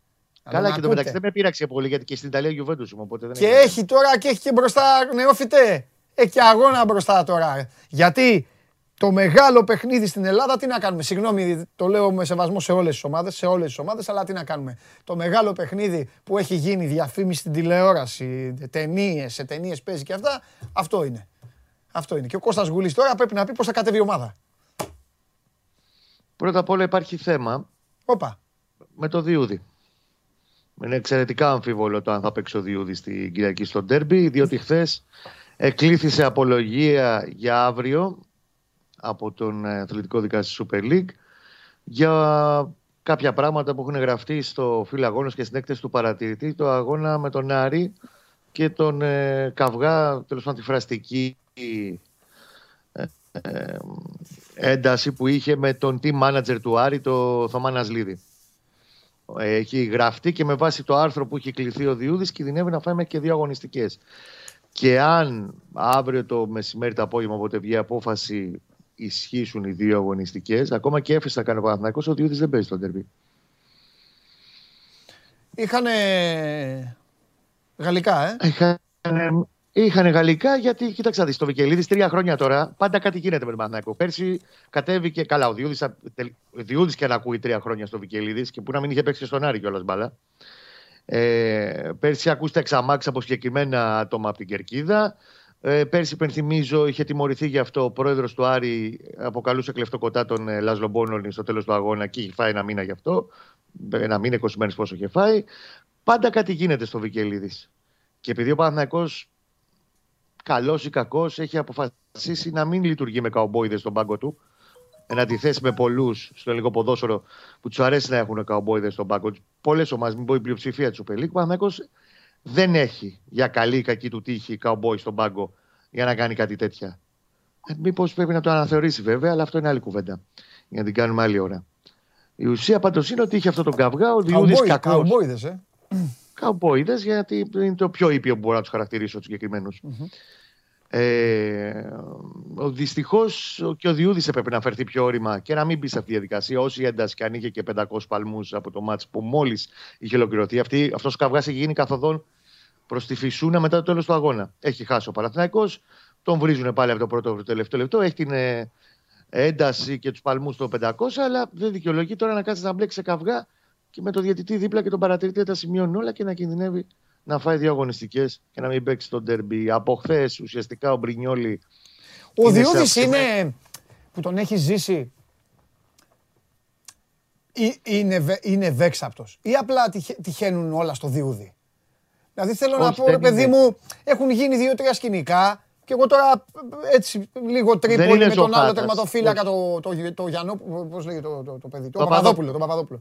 Λίγο, λίγο το ένα, λίγο το άλλο. Και είναι ο Διούδης εκεί μέσα σε όλα. Είναι... Δεν είναι ζωχάδα. Α, OK. Okay. Δεν είναι δηλαδή να ψάχνετε για καυγά όλη την ώρα όπως κάνουν κάποιοι άλλοι. Άλλοι μπορεί να είναι. Okay. Απλά okay. έχουν γίνει διάφορα σκηνικά και είναι και η θέση λίγο περίεργη. Και επίσης μην ξεχνάς ότι μέσα σε όλα από τον τελευταίο ένα χρόνο ουσιαστικά είναι ναι. και αρχηγός του Παναθηναϊκού. Ναι. Γιατί ο, ο Κουρμπέλης δεν παίζει, αυτός είναι αρχηγός του Παναθηναϊκού. Και είναι σε πολλά πράγματα μέσα πλέον. Ναι. Αλλά τέλος πάντων, τώρα αυτός το Βικελίδης μπορούσε να το έχει αποφύγει και ο ίδιος. Mm-hmm. Έπεσε μια παγίδα τώρα εκεί. Πάντα λέω, θα ξαναλέω, τα τελευταία τρία χρόνια στο Βικελίδης πάντα κάτι γίνεται. Ναι. Είτε σε playoff είτε σε regular season. Τέλος πάντων, η ουσία είναι ότι από χτες ο Μπρινιόλη είναι σε αυξημένο βαθμό ετοιμότητα, σε συναγερμό. Είναι πολύ σοβαρή πιθανότητα να ξεκινήσει και το ντεμπούτο του είναι μάλιστα να είναι και σε ντέρμπι ε, στο Καραϊσκάκης. Όλοι καταλαβαίνουμε την ε, σημασία για τις ιδιαιτερότητες που έχει ο αγώνας. Mm-hmm. Δεν ανησυχεί ο Γιωβάνοβιτς και νομίζω ότι καλά κάνει και δεν ανησυχεί γιατί ο Παναθηναϊκός έχει πάρει ένα πολύ καλό τερματοφύλακα. Βεβαίως είναι διαφορετικό να κάνεις ντεμπούτο, να μην έχεις παίξει σε άλλο παιχνίδι επίσημο με τον Παναθηναϊκό και να ξεκινάς από ένα ντέρμπι, εάν χρειαστεί εν τέλει να παίξει ο Μπρινιόλη. Κάτι που ξαναλέω έχει πολλές πιθανότητες. Μέχρι αύριο το απόγευμα θα το ξέρουμε, θα τιμωρηθεί όχι ο Δίου. Δηλαδή το Μπρινιόλη του έκατσε, του έκατσε έτσι και το ξεκίνημά του θα είναι στο Καρεσκάκι. Στο αν, αν τιμωρηθεί ο Δίου, ναι. ναι. Θα ξεκινήσει ο Μπρινιόλη. Και γενικά νομίζω ότι και το όλο το team και κυρίως από σήμερα, αύριο και Σάββατο, εφόσον επιβεβαιωθεί η ποινή του Διούδη, θα πέσει πάνω στον ε, Μπρινιόλη για να το φορμάρει και τέλος πάντων να μπει ακόμα περισσότερο σε διαδικασία και στη λογική της ε, ομάδας. Λογικό. Και έτσι δεις. Του, του, μαζεύτηκαν πράγματα τώρα του, του Γιωβάνοβιτς, ιδίως στα πίσω. Δεν έχει το Βέλεθ, επιβεβαιώθηκε το τράβηγμα 10 μέρες έξω. Δεν θα έχει, ενδεχομένως να μην έχει το Διούδη, που σημαίνει ότι η άμυνα η συγκεκριμένη δεν έχει ξαναπέξει μαζί ως τώρα. Σάρλια με Πούγκουρα και άλλο τερματοφύλακα πίσω. Και αυτό επίσης σημαίνει ότι όλη η υπόλοιπη ομάδα πρέπει να λειτουργήσει υποστηρικτικά και προστατευτικά σε αυτή την άμυνα. Όχι βεβαίως με το να παίξει ο Παναθηναϊκός στα μπούρι. Δεν θα παίξει ο Γιωβάνοβιτς στα μπούρι, ούτε θα βάλει πούλμαν, ούτε θα πει Ελάτε 11 παίκτε πίσω την μπάλα και ό,τι κάτσει και ο Θεός κάτι και το σταυρό μας και πάμε. Μπάλα θα πάει να παίξει. Απλά είναι διαφορετικά τα δεδομένα και διαφορετικό το setup πλέον. Είναι πολύ λογικό αυτή τη στιγμή στο πλάνο του να είναι παίχτης κλειδί ο Πέρεθ, γιατί ουσιαστικά αυτό θα είναι η σκούπα μπροστά από του στόπερ. Δεν ξέρω αν θα πάρει μεγαλύτερο βάθος για να γίνεται και τρίτο στόπερ, αλλά δεν νομίζω ότι θα παίξει τόσο βαθιά. Αλλά είναι ο παίκτης που θα πέσει πολύ μεγάλο βάρος και γιατί είναι αυτός που θα πρέπει να συνδέσει τις δύο γραμμές και γιατί αυτός συνήθως παίρνει την πρώτη πάσα. Και θεωρώ ότι πάρα πολύ λογικό. Εντάξει, ο Ολυμπιακός έχει ένα μάτσα απόψε. Προς το παρόν δεν είναι ασχολείται με τον τέρμπι, αλλά από αύριο που θα αρχίσει να ασχολείται με τον τέρμπι, η στόχευση του Μαρτίνς να είναι πάνω στον Πέρεθ και η πίεση είτε το Ελαραμπή είτε όποιος παίξει 10 στον Ολυμπιακό μεθαύριο.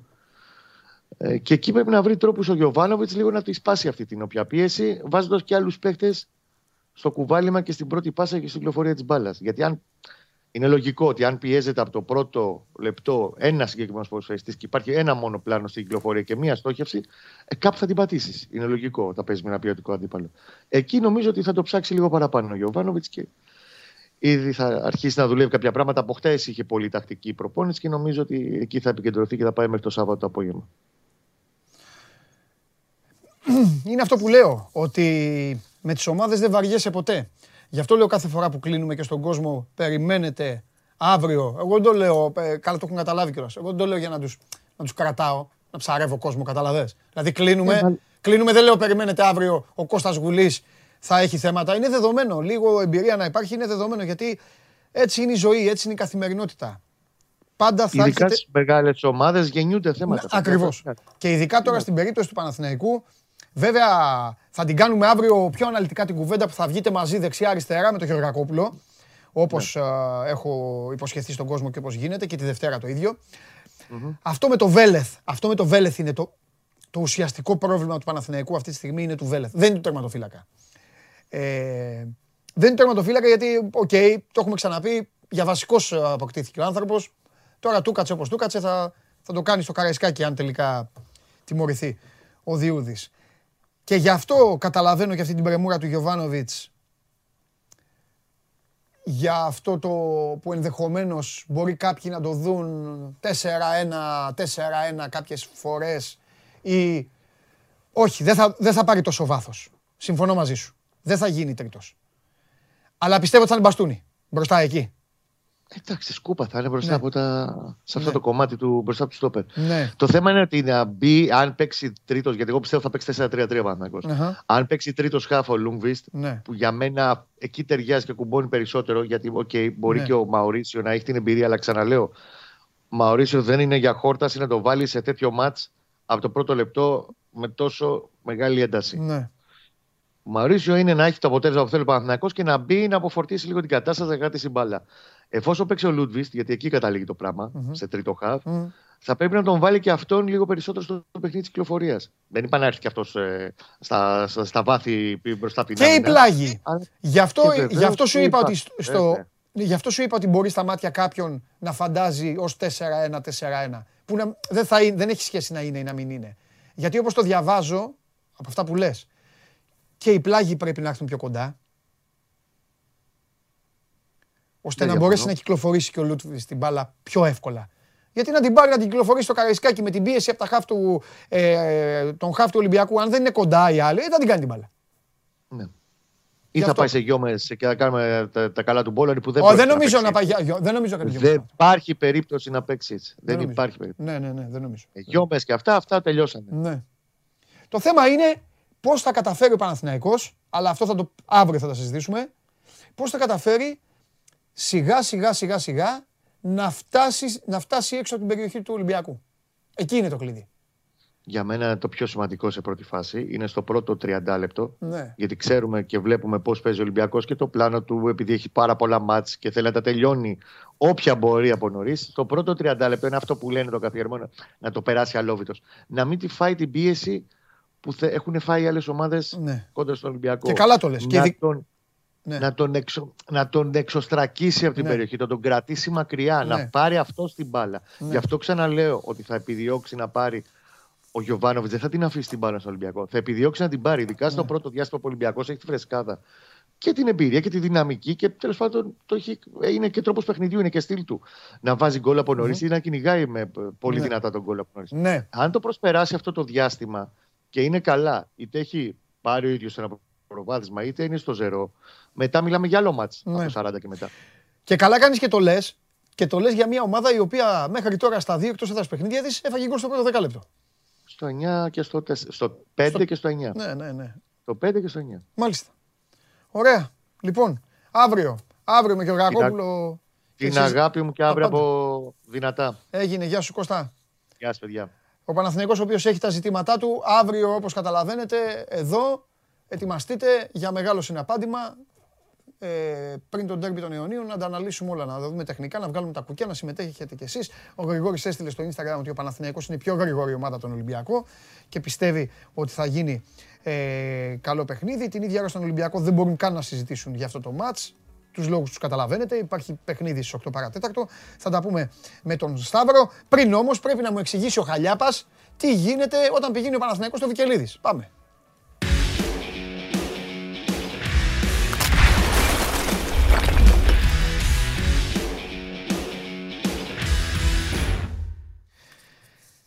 Ε, τέσσερα-πέντε πράγματα θέλω να σε ρωτήσω και να σε αφήσω. Πρώτον, ναι. σήμερα δεν θα σε ρωτήσω τίποτα για την επανομή. Τι, τι, γιατί ο Γουλής λέει έχει παράπονο, γιατί τι κάνει όταν πάει, όταν πάει Παναθηναϊκός στο Βικελίδη, τι γίνεται, γιατί γίνονται αυτά; Τυχαίνει να έχει ποδοσφαιριστές ο Παναθηναϊκός που έπαιζαν παλιά στον Άρη. Φέτος είχε το Διούδη και το Βέλθ. Ε, τα ακούν αυτοί. Άμα απαντάνε στην Κερκίδα ή στου Πάκου, αυτά έχει Α. τη δουλειά. Κάνανε, έγινε διάλογος, δηλαδή έγινε, έγινε, έγινε σύσκεψη. Έγινε σύσκεψη δηλαδή. Ε. Έγινε μια φάση μπροστά στο τέταρτο και στους πάγκους ε, όταν ο Καμαρά είχε μια συμμαχία με τον Ρούμπεν Πέρεθ και τον Χουάνκαρ. Ναι. Που έπεσε κάτω ο Καμαρά και παραπονέθηκε και το χτύπησε ο Πέρεθ. Ναι. Ε, και μετά πλάκωσαν όλοι πέντε παίκτες από τη μία, πέντε παίκτες από την άλλη. Έγινε μια συμμαχία εκεί. Τώρα το τι υπόθηκε εκεί πέρα, ο παρατηρητής, ο τέταρτος, τι έγραψε στο φύλλο αγώνου κτλ. Μάλιστα. Εντάξει. Εντάξει κύριε Δημήτρη μου. Άλλη ερώτηση. Τι έκανες, θα σου πω κι εγώ, τι έκανες στον γκολ του Κριστιανού Ρονάλντο; Πανηγύρισε, τι θα κάνει. Έξαλα, ε. Έξαλα, ναι. Θες να σου πω τι έκανα εγώ; Ανακουφίστηκες. Ε, είσαι γίγαντας. Δεν, δεν είσαι κοντά να σε αγκαλιάσω. Σηκώθηκα όρθιος, σηκώθηκα όρθιος και κάνω... Ω, ευτυχώς Θεέ μου, σε ευχαριστώ. Και ο λόγος είναι αυτός που θα δεις τώρα. Και εσύ και ο κόσμος. Να τόσο μεγάλος. Μεγάλε. Να δώσω όλα. Γίγαντά μου, έτσι σε θέλω. Πάντα να πανηγυρίζεις. Πάντα έτσι. Έτσι θέλω να πανηγυρίζεις. Έτσι κι εγώ. Να το εδώ. Κοιτάξτε, κοιτάξτε εδώ. Γκολ. Αυτό. Έτσι. Νίκησα. Δεν το κατάλαβα. Δεν ξέρω τι κάνω. Δεν ξέρω πώς κοουτσάρω. Αλλά νίκησα. Έτσι αυτά. Εκεί πάντα. Στο τέλος της χρονιάς, άμα πάρει κανένα πρωτάθλημα, ναι. να σου πω μετά πώς θα είσαι ανακουφισμένο. Ναι. Ναι. Δεν ξέρει ναι. τι κάνει αυτός. Ναι. Δεν πειράζει. Πάρει, πάρει αυτός το πρωτάθλημα. Κράτα τον και ας πάρει το πρωτάθλημα. Κράτα τον εκεί. Θα μείνει φέτος. Εντάξει, μπράβο. Κράτα τον εκεί. Κράτα το μαζί με, με, τον άλλο και θα τον κάνετε ε, τέτοιο, τον κάνετε ένα γιάσι εκεί, θα τον έχετε όπως έχουν κάτι Άγιους εκεί τους κουβοντέ, έτσι κάντε τον εκεί, με τον άλλο εκεί που ξέρεις εσύ τώρα. Τι να τον κάνετε, 20 πρωτοκλήματα μας πήγε. Φρουτ, ναι, εκεί. Λοιπόν, μπράβο. Με το γίγαντα, με αυτό το μεγάλο coach. Λοιπόν, τι έχει ο Άρης, λέγε. Γιατί παρατέταρτο πρέπει να έχουμε Κώστας Λούκα, ο οποίος έχει παίξει και στον Άρη. Ναι, εννοείται, έχει παίξει. Για πες. Και μικρός. Λοιπόν, η μέρα τραυματιών η σημερινή, να δουν οι άνθρωποι του Άρη ποιοι θα μπορέσουν να βγάλουν την προπόνηση και ποιοι θα έχουν τις παραπάνω πιθανότητες να βρεθούν στην αποστολή για το μάτι του Απόλλωνα το Σάββατο. Νοσοκομείο, είπαμε, θυμίζω Άρης και χτες. Έξι ποδοσφαιριστές είναι εκτός. Ο Λούμορ ε, και ο Μπρούνο Γκάμα μαζί με τον Φαμπιάνο, αυτοί οι τρεις έχουν τις περισσότερες πιθανότητες να βρεθούν στην αποστολή. Μερικοί εξ αυτών ίσως ε, βρεθούν και στο αρχικό σχήμα. Ναι. Μαντσίνη, η Τούρμπε, Μπερτόγλιο έχουν ε, ελάχιστες έως μηδαμινές πιθανότητες ε, να είναι στην ε, αποστολή για το μάτι με τον Απόλλωνα. Οπότε και ο Άκης Μάτιος ε, φτιάχνει τα πλάνα του με διαφορετικό τρόπο. Στις, χθεσινές, στη χθεσινή προπόνηση ε, έκανε δοκιμή με τον Αμπουμπακάρ Καμαρά να αγωνίζεται στα φτερά, στο αριστερό άκρο της επίθεσης. Για πρώτη φορά το δοκίμασε αυτό. Και το Μοχάν Αντάλη να αγωνιστεί στην κορυφή της επίθεσης. Και, Καμα... πει... και ο Καμαρά τι λέει γι' αυτό; Ο Καμαρά έχει αγωνιστεί και στη φούλα μου στα άκρα. Δεν ναι, αλλά, ναι, αλλά εκεί έπαιζε ο Μίτροβιτς και ο Καμαρά τσαντιζότανε. Και δεν ήθελε. ήθελε γι' αυτό σου λέει ο Καμαρά τι λέει. Ε, δοκιμάστηκε τώρα, δεν ξέρω αν θα χρησιμοποιηθεί έτσι, αλλά σίγουρα έγινε μια Εντάξει, μπορεί, μπορεί να το γουστάρει στον Άρη κιόλας, δεν ξέρουμε τώρα. Ναι, για... ναι. Ε, Τέσσερις ποδοσφαιριστές λείπουν από τα άκρα, από τα εξτρέμ, οπότε είναι λογικό να προσπαθήσει ο προπονητής να βρει διαφορετικά τις λύσεις με τις επιλογές που έχει. Ναι. Μία επιλογή είναι αυτή. Ο Καμαρά να αγωνιστεί στο αριστερό άκρο της επίθεσης και ο Μοχάν Αντάλη να κάνει τεμπούτο ως βασικός ελληνικό πρωτάθλημα στην κορυφή της επίθεσης.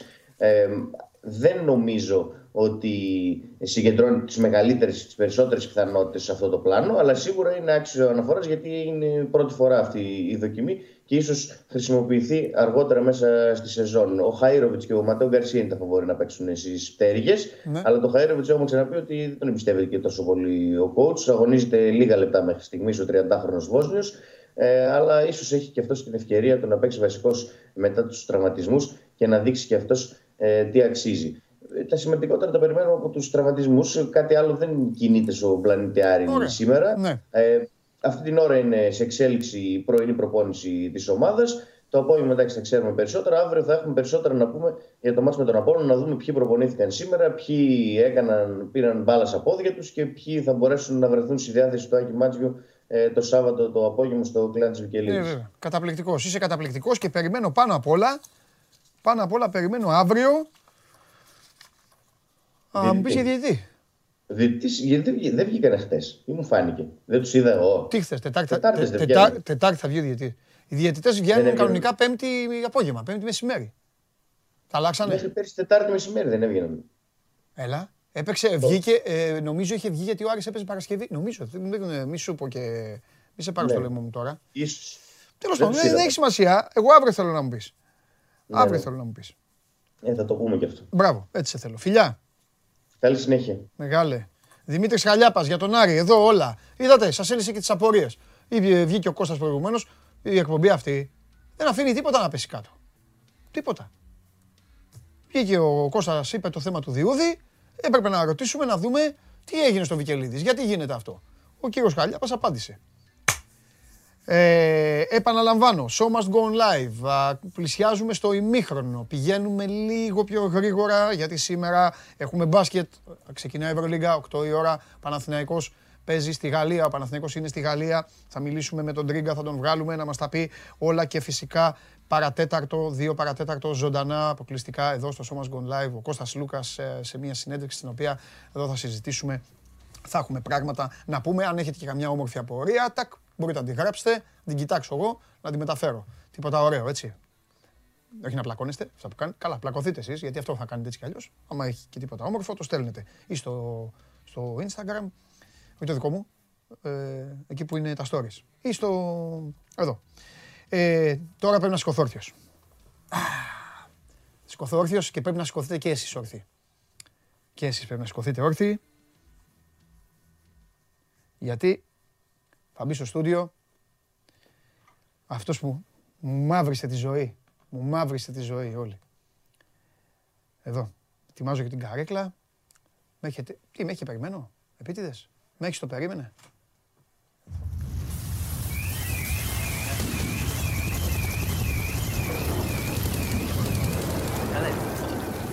Είναι δυνατόν να μην σε υποδεχτώ; Εντάξει. Ξέρεις πόσο έλειψες; Τι γίνεται; Τρει-τέσσερι κακεντρεχείς.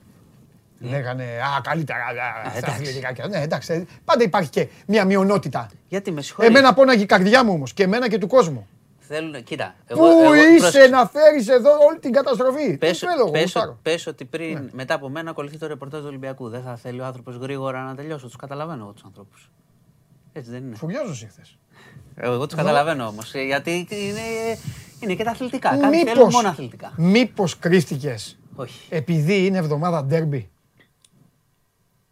Ε, τώρα μου ε, προκαλεί, αλλά όχι, δεν κρύφτηκα. Εγώ ξέρεις, έχω ένα. Πάλι ζητώ συγγνώμη από τις άλλες ομάδες. Ε, ποτέ μου δεν γράφω και δεν λέω ντέρμπι τα άλλα παιχνίδια.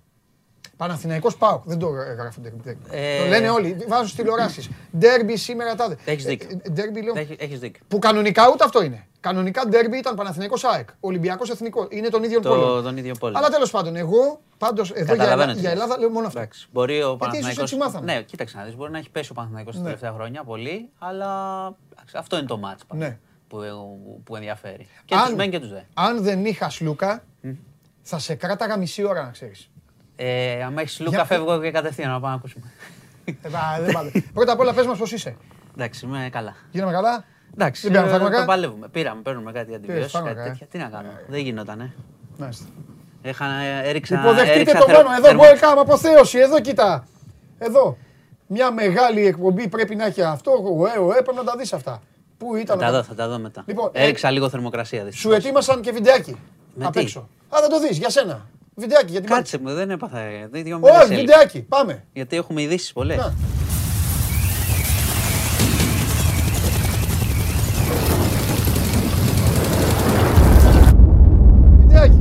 Το εξωγήινος να τραβάει το αυτοκίνητο και αυτά. Όλα εδώ. Τι άλλο να κάνω. Να σου πω, να κάνω μια αναφορά, επειδή την είδα, την κατάφερα, αν και ήμουν τέζα, την είδα την, και την εκπομπή, πότε ήταν τη Δευτέρα, που είπες για το σεισμό και έλεγε ένας φίλος, εντάξει, μην γελάτε και τέτοια. Όχι, δεν γελάγαμε. Όταν ε, του ναι. είπα, έχει είναι και σεισμός και δεν είχαμε ακόμα εικόνα. Ναι. Η αλήθεια είναι όταν έστειλα το μήνυμα, δεν μα ήξερα. Το, μα το είπαμε τέτοιο. Λέω, ναι, ναι, ναι, εντάξει, όχι μου, ο άνθρωπος. Έχω στενοχωρηθεί πάρα πολύ. Ε, δεν άντεχα, βλέπω, βλέπω τους ανθρώπους στην Κρήτη που πάνε και τους δίνουν τώρα το. Ε, τώρα οι, οι, οι αγιάδε και ξέρεις ναι, τώρα. Ναι. Εντάξει, το ξέρουμε πώς είναι τα Όλοι το ξέρουμε πώς είναι τα ναι, σπίτια χτισμένα ναι, κτλ. Ναι. Αλλά καταλαβαίνεις τώρα η αγιά, το πέτρα-πέτρα, ας πούμε, δεν το βλέπεις, είναι ναι. μεγάλη στεναχώρια. Ναι, μεγάλη στεναχώρια. Έλα, λέγε. Λοιπόν, τι, τι, ε, τι έχουμε; Πάμε γιατί έχουμε, έχουμε χαμό πραγματικά. Δηλαδή είναι σήμερα η. Αν δεν είχαμε χαμό, δεν θα σου να που είσαι. Σήμερα ξεκίνησε ουσιαστικά η κατάθεση της Ιωάννας Παλιοσπύρου ναι. που της είχαν ρίξει το βιτριόλι. Και πήγε και η κατηγορούμενη. Το είδα. Πήγε ενώ αναμενόταν να, να μην βίντεο. πάει. Αναμενόταν να... από πού, μέσα. Μια φωτογραφία. Όχι, Φωτογραφίες έχουμε. Την κατηγορούμενη είδα μια φωτογραφία. Την Μια φωτογραφία. Ήταν κλούβα από πίσω και τα λοιπά. Δεν πήγε όπως πάει η Ιωάννα μπροστά. Πάμε. Πάμε λοιπόν, γιατί έχουμε πολλά από εκεί. Ναι. Ε, το πρώτο είναι ουσιαστικά την προηγούμενη φορά είχε πάει το θύμα να πει ότι θα είμαι εδώ. Τώρα όμως έχουμε την κατάθεση. Ε, μπορείτε να μπείτε και στο News 24 ναι. να τα δείτε και αναλυτικά. Όσοι αντέχετε είναι η αλήθεια, γιατί πραγματικά με δυσκολία και εγώ διάβαζα την κατάθεση της ε, κοπέλας. Από ποια άποψη το λες; την άποψη του... Ξεκίνησα να τη διαβάζω περιγράφει, μέχρι... Έλεγε είμαι στο ασανσέρ, έχω μείνει ναι. στο φαρμακείο εγώ. Μπράβο. Περι, περιγράφει, περιγράφει ο Άννα και την επίθεση. Που έλειωναν τα ρούχα, ναι, που ναι, ούριαζε, που έτρεχε κλπ. Περιγράφει όμως και το τι ακολούθησε. Ε, τι, τι της έλεγαν στο νοσοκομείο. Okay. Έχει μια συγκλονιστική στιγμή που εκείνη δεν βλέπει όταν την πηγαίνουν, ναι. με το τραύμα. Ναι, ναι, και ακούει ένα θεέ μου από κάποια κοπέλα που περνάει και καταλαβαίνει κάποια κοπέλα που την βλέπει. Και σου λέει ναι. Και, σου, και εκεί αρχίζει και συνειδητοποιεί λίγο πόσο χάλια έχει γίνει η κατάσταση, τι, τι έχει γίνει. Δεν καταλάβαινε. Η κοπέλα ήταν από πόνο στη λιποθυμία κλπ. Μετά περιγράφει όλο το ό,τι ακολούθησε. Ναι. Ε, ουσιαστικά όταν τη είπαν, και αυτό είναι ενδιαφέρον, όταν τη είπαν ε, ποια το έχει κάνει, είναι που εκεί έπεσε από τα σύννεφα. Γιατί σου έχω ξαναπεί ότι δεν υπάρχει κάτι πίσω από αυτό. Ναι. Όπως φαίνεται. Δηλαδή, σαν να σου ξέρεις, ένα γνωστό άνθρωπο. Σαν δηλαδή, να έχεις κάνει ένα like κάπου, ας πούμε, και να γίνει μετά ο κάποιος να δει κάτι. Α, και okay, να... Okay, ξέρεις, ναι, πώς κάνεις. Ναι, τώρα, ναι. Στις φωτογραφίες, τώρα ναι. στο Instagram, ας πούμε, και στο Facebook, όλοι κάνουν like από εδώ, από εκεί κτλ. Γι' αυτό εγώ κάνω μόνος στη Liverpool. Ε, ναι, ποιος θα σε κυνηγήσει το Σόλσκερ. Τι, όχι, ας το Σόλσκερ, είναι φίλος μου. Α. Εντάξει, τώρα Κάτω χέρι από το Σόλσκερ. Τέλος πάντων. Πάμε όμως, είχαμε και στο δικαστήριο. Ναι. Πήγε το θέμα πέρα από την παρουσία και όσα είπε η Ιωάννα, είναι ναι. ότι πήγε και η κατηγορούμενη που δεν είχε πάει ναι. και δημιουργήθηκε ένταση. Ε, ένταση. Η πήγε, όταν η Ιωάννα περιέγραφε, κάποια στιγμή κάτι ψιθύρισε η κατηγορούμενη. Οπότε ο αδερφός της και η μητέρα της την έβρισαν. Άρχισαν να τη φωνάζουν να μην μιλάς εσύ. Κάτι ακούστηκε. Άκουσαν ή είπε απ' έξω κάτι. Κάτι ψιθύρισε. Γενικά έχει μια στάση, καταλαβαίνεις. Και μετά, τώρα, πριν, αυτό έγινε πριν ένα λεπτό, τώρα πριν κατέβω, υπήρξε δεύτερη ένταση γιατί ζήτησε ο συνήγορός της να απευθυνθεί στην Ιωάννα ο συνήγορος κατηγορουμένης και η κατηγορούμενη είπε, ε, μίλησε και είπε: Γνωρίζεις ότι δεν ήθελα να σε σκοτώσω, γνωρίζεις γιατί έγινε και ξέρεις ότι δεν ήθελα να σε σκοτώσω. Επέμενε ότι γνωρίζεις γιατί έγινε. Και εκεί έγινε χαμός στο δικαστήριο, όπως καταλαβαίνεις. Οι συγγενείς ναι. ε, της Ιωάννας αντέδρασαν. Ναι. Ε, και γενικά θα έχει πολύ ένταση. Έχει, κο, έχει κόσμο η αίθουσα δηλαδή. Αυτό να το πούμε στον κόσμο. Ναι, κανονικά, ναι, ναι, κανονικά. Και κάθεται. Γιατί λόγω, λόγω κορονοϊού δεν είχε. Έτσι δεν είναι παλαιότερα. Καλά, δεν λέω. Ναι, είχε μέτρα. Είχε μέτρα. Τώρα πάνε, δεν πάνε ο ένας πάνω στον άλλον, μην φανταστείς. Ναι, ναι, ναι. Ε, οπότε συνεχίζεται ναι. η κατάθεση. Ναι. Θα δούμε πώς θα ολοκληρωθεί. Θα έχουμε και μετά και αναλυτικό ρεπορτάζ με όσα είπε η Ιωάννα. Και μετά θα πρέπει κάποια στιγμή θα δούμε και τι θα πει και η κατηγορούμενη. Το οποίο σου ξαναλέω έχει πέρα από το. Θα το, αργήσει η απολογία της. Ναι, δεν Γιατί θα γίνει νομικά τώρα. να πούμε και στον κόσμο αργεί. Έχει, πρώτα απ' όλα πρέπει τώρα, είναι, τώρα ξεκινάνε οι μάρτυρες, ναι, ναι, ναι, οι οποίοι είναι ναι. καμιά τριανταριά. Έχει, έχει και μάρτυρες βέβαια, εννοείται. Και θα, ακούσουμε, θα δούμε, θα δούμε και ποιος την είδε και τότε το, στο περιστατικό ποιοι ήταν μπροστά ναι. κτλ. Η Ιωάννα λέει και κάτι ενδιαφέρον. Πάντως θα σου πω κάτι σε αυτή την ιστορία. Επειδή είπε και την άκουσε το Προεδρείο, σύμφωνα με αυτά που μου είπες, ότι ξέρεις γιατί έγινε, δεν θα τη ρωτήσουν. Ακριβώς. Όχι, δεν θα τη ρωτήσουν. Θα πρέπει και να πει τώρα. Σου έχω ξαναπεί. Επειδή την άκουσα το Προεδρείο. Υπάρχει, υπάρχει και κάτι σημαντικό σε αυτή την υπόθεση. Ναι. Τι προσπαθούν να πετύχουν. Τι προσπαθούν να πετύχουν οι δικηγόροι της ε, κατηγορούμενης. Να πούνε ότι πήγε για να τη βλάψει, θα το πούμε απλά, και όχι για να τη σκοτώσει. Okay. Κατάλαβες; Ναι. Ότι είναι επίθεση, ναι. βαριά σκοπούμενη βλάβη κλπ. Όχι δολοφονία, απόπειρα δολοφονίας. Η Ιωάννας στην κατάθεσή της είπε κάτι σημαντικό. Ναι. Ότι ε, ότι υπήρξε κάποια επίσκεψη αγνώστων στο νοσοκομείο που δεν τους επετράπει να τη δουν λόγω COVID κλπ. Μάλιστα. Ουσιαστικά η Ιωάννα λέει, αφήνει να εννοηθεί, ότι υπήρχε, και, ότι υπήρχε, και ότι την προηγούμενη μέρα από την επίθεση είχε ξαναγίνει απόπειρα, αλλά κάτι έγινε και δεν, πήγε, δεν της το έριξε το βιτριόλι. Μάλιστα. Που σημαίνει ότι η Ιωάννα και οι δικηγόροι της λένε ότι ήταν, η γυναίκα αυτή ήθελε να τη σκοτώσει. Αυτό υποστηρίζουν. Τώρα εντάξει, εμείς δεν είμαστε δικαστήριο να πούμε, αλλά τώρα άμα ρίχνεις βιτριόλι, ξέρω εγώ. Δεν, δεν και πολύ Όπως είχες πει και την προηγούμενη φορά, προειδοποιητικό είναι να ρίξεις μια σφαλιάρα. Ε, ναι.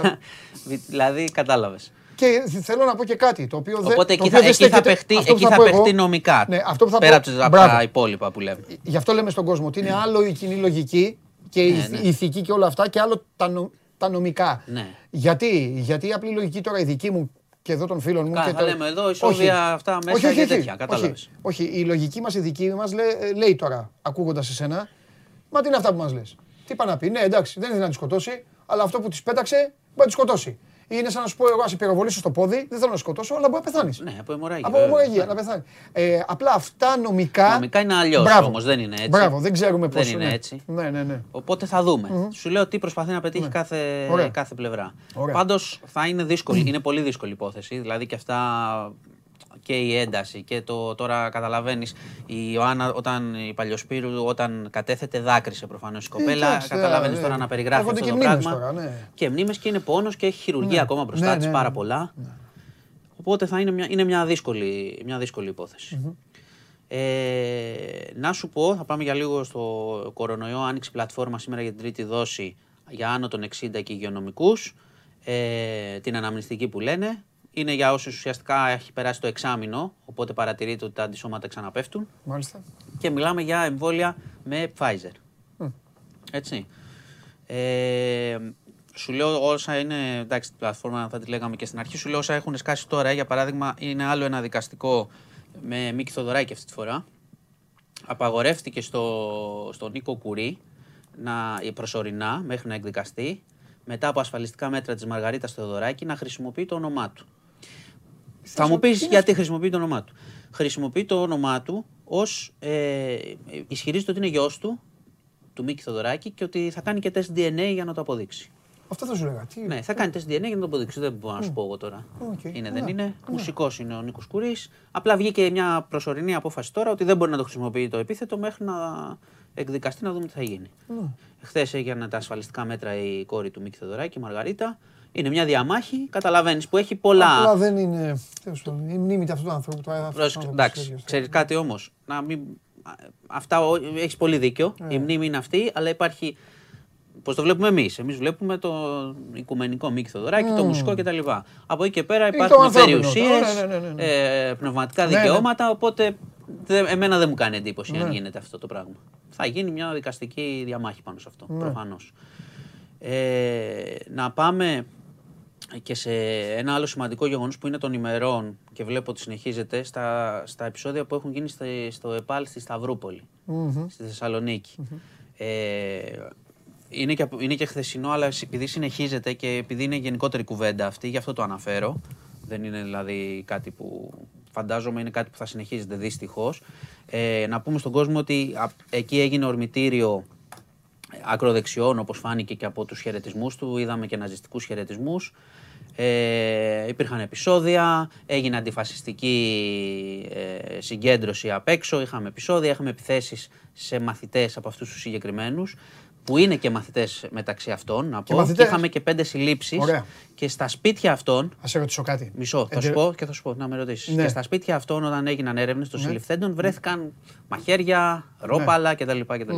Οπότε είναι περίεργα τα πράγματα. Σε ρωτήσω κάτι εκπροσωπώντας το 80% των ανθρώπων που μας βλέπει. Πιστεύω. Mm-hmm. Εντελώς χήμα. Χήμα, χήμα δεν Άλλη δουλειά δεν έχω να κάνω. Κοίταξε. Τα παιδάκια αυτά. Τα παιδάκια. Το παιδάκια δεν το λέω ειρωνικά. Το λέω κανονικά. Ε, ηλικιακά το λέω. Δεν Κοίτα, το λέω. Το, το περίεργο. Παιδάκια όχι το περίεργο, το ανησυχητικό. Παιδιά είναι. Ναι, το αυτό. ανησυχητικό είναι ότι προφανώς η Χρυσή Αυγή δούλευε πάρα πολύ καιρό και στα σχολεία. Είναι ε, σίγουρο. Προπαγανδιστικά. ενέτασε μαθητές μικρούς. Ε, ο μικρός μπορεί να παρασυρθεί, ε, να μπει σε μια ομάδα, να κάνουν επιθέσεις, να ναι. νιώσει μάγκας, να νιώσει μέλος ομάδας κτλ. Ναι. Και έχει αφήσει προφανώς γιατί συμπληρώνεται και ένας χρόνος από τη δίκη φέτος και την καταδίκη και τη φυλάκιση όλων αυτών. Έχουν αφήσει ε, τη σπορά τους, ας πούμε, στα σχολεία και θέλει μεγάλη προσοχή. Θέλει μεγάλη προσοχή αυτό το πράγμα. Γιατί είδες που, που κατέληξε και δεν ξέρουμε αν αυτό θα επεκταθεί, πού αλλού θα επεκταθεί. Εγώ είδα μια πρόβα, ας πούμε, της Χρυσής Αυγής σε αυτό το σχολείο. Ναι. Γιατί όσο και αν λέμε ότι είναι κλεισμένοι αυτή στη φυλακή, από ό,τι φαίνεται κανονίζουν. Ναι. Από εκεί μέσα. Οπότε θα θέλει προσοχή. Σου ξαναλέω, είχαμε επεισόδια, είχαμε τραυματισμούς, συλλήψεις, ναι. όπλα κτλ. κτλ. Ε, αυτά είχαμε μπόλικα, ε. Έχεις πόλ, σήμερα έχουμε και Έχεις έρθει εντυπωσιακά. Τι θα, βάλτε το πόλ, βάλτε το ερώτημα στο καταστροφέα. Πω, πω σήμερα ήρθε. Τρομερός. Λοιπόν, ποια από τις δύο ελληνικές ομάδες θα μπει στα playoffs σε Ευρωλίγκα; Ξεκινάει η Ευρωλίγκα σήμερα. Και οι δύο, και καμία, μόνο Ολυμπιακός ή μόνο Παναθηναίκος. Ε, δεν ξέρω τι να σου πω. Ο Ολυμπιακός θα μπει πάντως. Αυτός φτάνει. Δριμπλά. Εντάξει, πόσο θα έρθει ο αγώνας σήμερα; Ε, Φενέρ. Εσύ τι να σε ρώταγα. Πάω Ξλόβαν; Τι να σου πω. Στοιχηματικά θα πω. Γκολ γκολ βλέπω. Δεν, ε, είναι, είναι δύσκολο το μάτς. Άμα πιάσει καλή απόδοση ο Ολυμπιακός δεν φοβάται ούτε εκεί. Αλλά είναι καλή έδρα, καλή ομάδα. Έχει έρθει τρίμπλα. Τρίμπλας. Αύριο, αύριο, αύριο έχουμε να πούμε περισσότερα ε; και αθλητικά περισσότερα. Και το μάτς θα έχουμε, θα έχουμε και μάτς. Περισσότερα. Λοιπόν, θα σας λοιπόν, ξαναχαιρετήσω. Γιατί χάρη κάπου που ξανάρθες. Έλα, μην ξαναλείψεις, μην ξαναρρωστήσεις. Όχι, όχι, θα το προσέχω. Παίρνω βιταμίνες. Κορυφαίος, έτσι, έτσι, έτσι. Λοιπόν, φοβερός και τρομερός ε, Μάνος Χωριανόπουλος έκανε την καλύτερη πάσα για να προχωρήσουμε στη συνέχεια εδώ της κουβεντούλας μας. Ε, ο Πάνος λέει ο Goat, τον ρεπόρτερ είναι ο Χαλιάπας. Ε, συμφωνώ. Συμφωνώ γιατί είναι έτσι ακίνητος, χαμογελαστός, ψυχρός, εκτελεστής, ημίφος στην επανομή στην επανομή εξαφανισμένος, έτσι με ακουστικά και πετάει τις πόντες και τις βομβίτσες του. Όποιον, όποιον πειράζει τον Άρη και τον Βικελίδης εκεί, πετάει για τις... Ε, αύριο πρέπει να πει για το διαιτητή. Λοιπόν, ε, αυτή έκλεισε η μεγάλη παρένθεση του Μάνου μας. Μάνος Κοριανόπουλος, Διευθυντής News 24-7. Μπαίνετε, διαβάζετε όλες τις εξελίξεις και όλα τα θέματα που έχουν να κάνουν με την επικαιρότητα και τα άσχημα δυστυχώς, αλλά και ό,τι όμορφο υπάρχει γύρω μας. Και την καλύτερη πάσα μου την έβγαλε ο Μάνος για την συνέχεια, οπότε μείνετε. Show must go live, εδώ συνεχίζουμε, το ξαναλέω, είναι special ημέρα, είναι ημέρα μπάσκετ και σε λίγο live εδώ. Ε, και το ρολόι κοιτάω, μην νομίζετε. Live εδώ στο Show Must Go On, ο Κώστας Λούκας για να κάνουμε μια όμορφη συζήτηση. Σας αρέσει να καρφώνετε ή να βάζετε γκολ με εκτέλεση φάουλ; Είστε από αυτούς που ο κρυφός τους καημός είναι να παίρνουν συνεντεύξεις ή απλά θέλετε να διασκεδάζετε με τις ομάδες και να πανηγυρίζετε μαζί τους από την εξέδρα; Σε όποια κατηγορία και να νίκετε, είστε οι άνθρωποι μας και είμαστε οι δικοί σας άνθρωποι. Βάλτε φαντασία, κέφι και λίγο χρόνο. Φτιάξτε ένα βίντεο και στείλτε το σε αυτή τη διεύθυνση. Θα το περιποιηθούμε. Θα το εκτιμήσουμε, θα το απολαύσουμε. Θα το εμφανίσουμε και ποιος ξέρει. Μπορεί στο τέλος να είναι το δικό σας βίντεο που θα πάρει ένα μεγάλο δώρο. Γιατί το show must go on ξέρει να εκτιμά αυτούς που παίζουν καλή μπάλα. Το πόλ το είδαμε. Τώρα να δούμε και πώς κυλάει. Ντρίμπλαρε στη... Ο καταστροφέας ντρίμπλαρε στην απάντηση. Δεν ήθελε να πει. Εδώ, α, καταστροφές, είστε κι εσείς. Με τον καταστροφέα είστε κι εσείς. Λοιπόν, μόνο ο Ολυμπιακός λέει το 62 κοντά της 100, 61,9. Καμία λέει το 18,6 και οι δύο το 11,1. Μόνο ο Παναθηναϊκός λέει το 8,4 των ανθρώπων, ε, των κύριων και των κυριών που μας παρακολουθούν. Οπότε κυρίες και κύριοι, αφού παρακολουθείτε και μου κάνετε μια όμορφη παρέα καθημερινά και σας ευχαριστώ πάρα πολύ γι' αυτό, είναι η ώρα και εγώ να περάσουμε στον επόμενο καλεσμένο.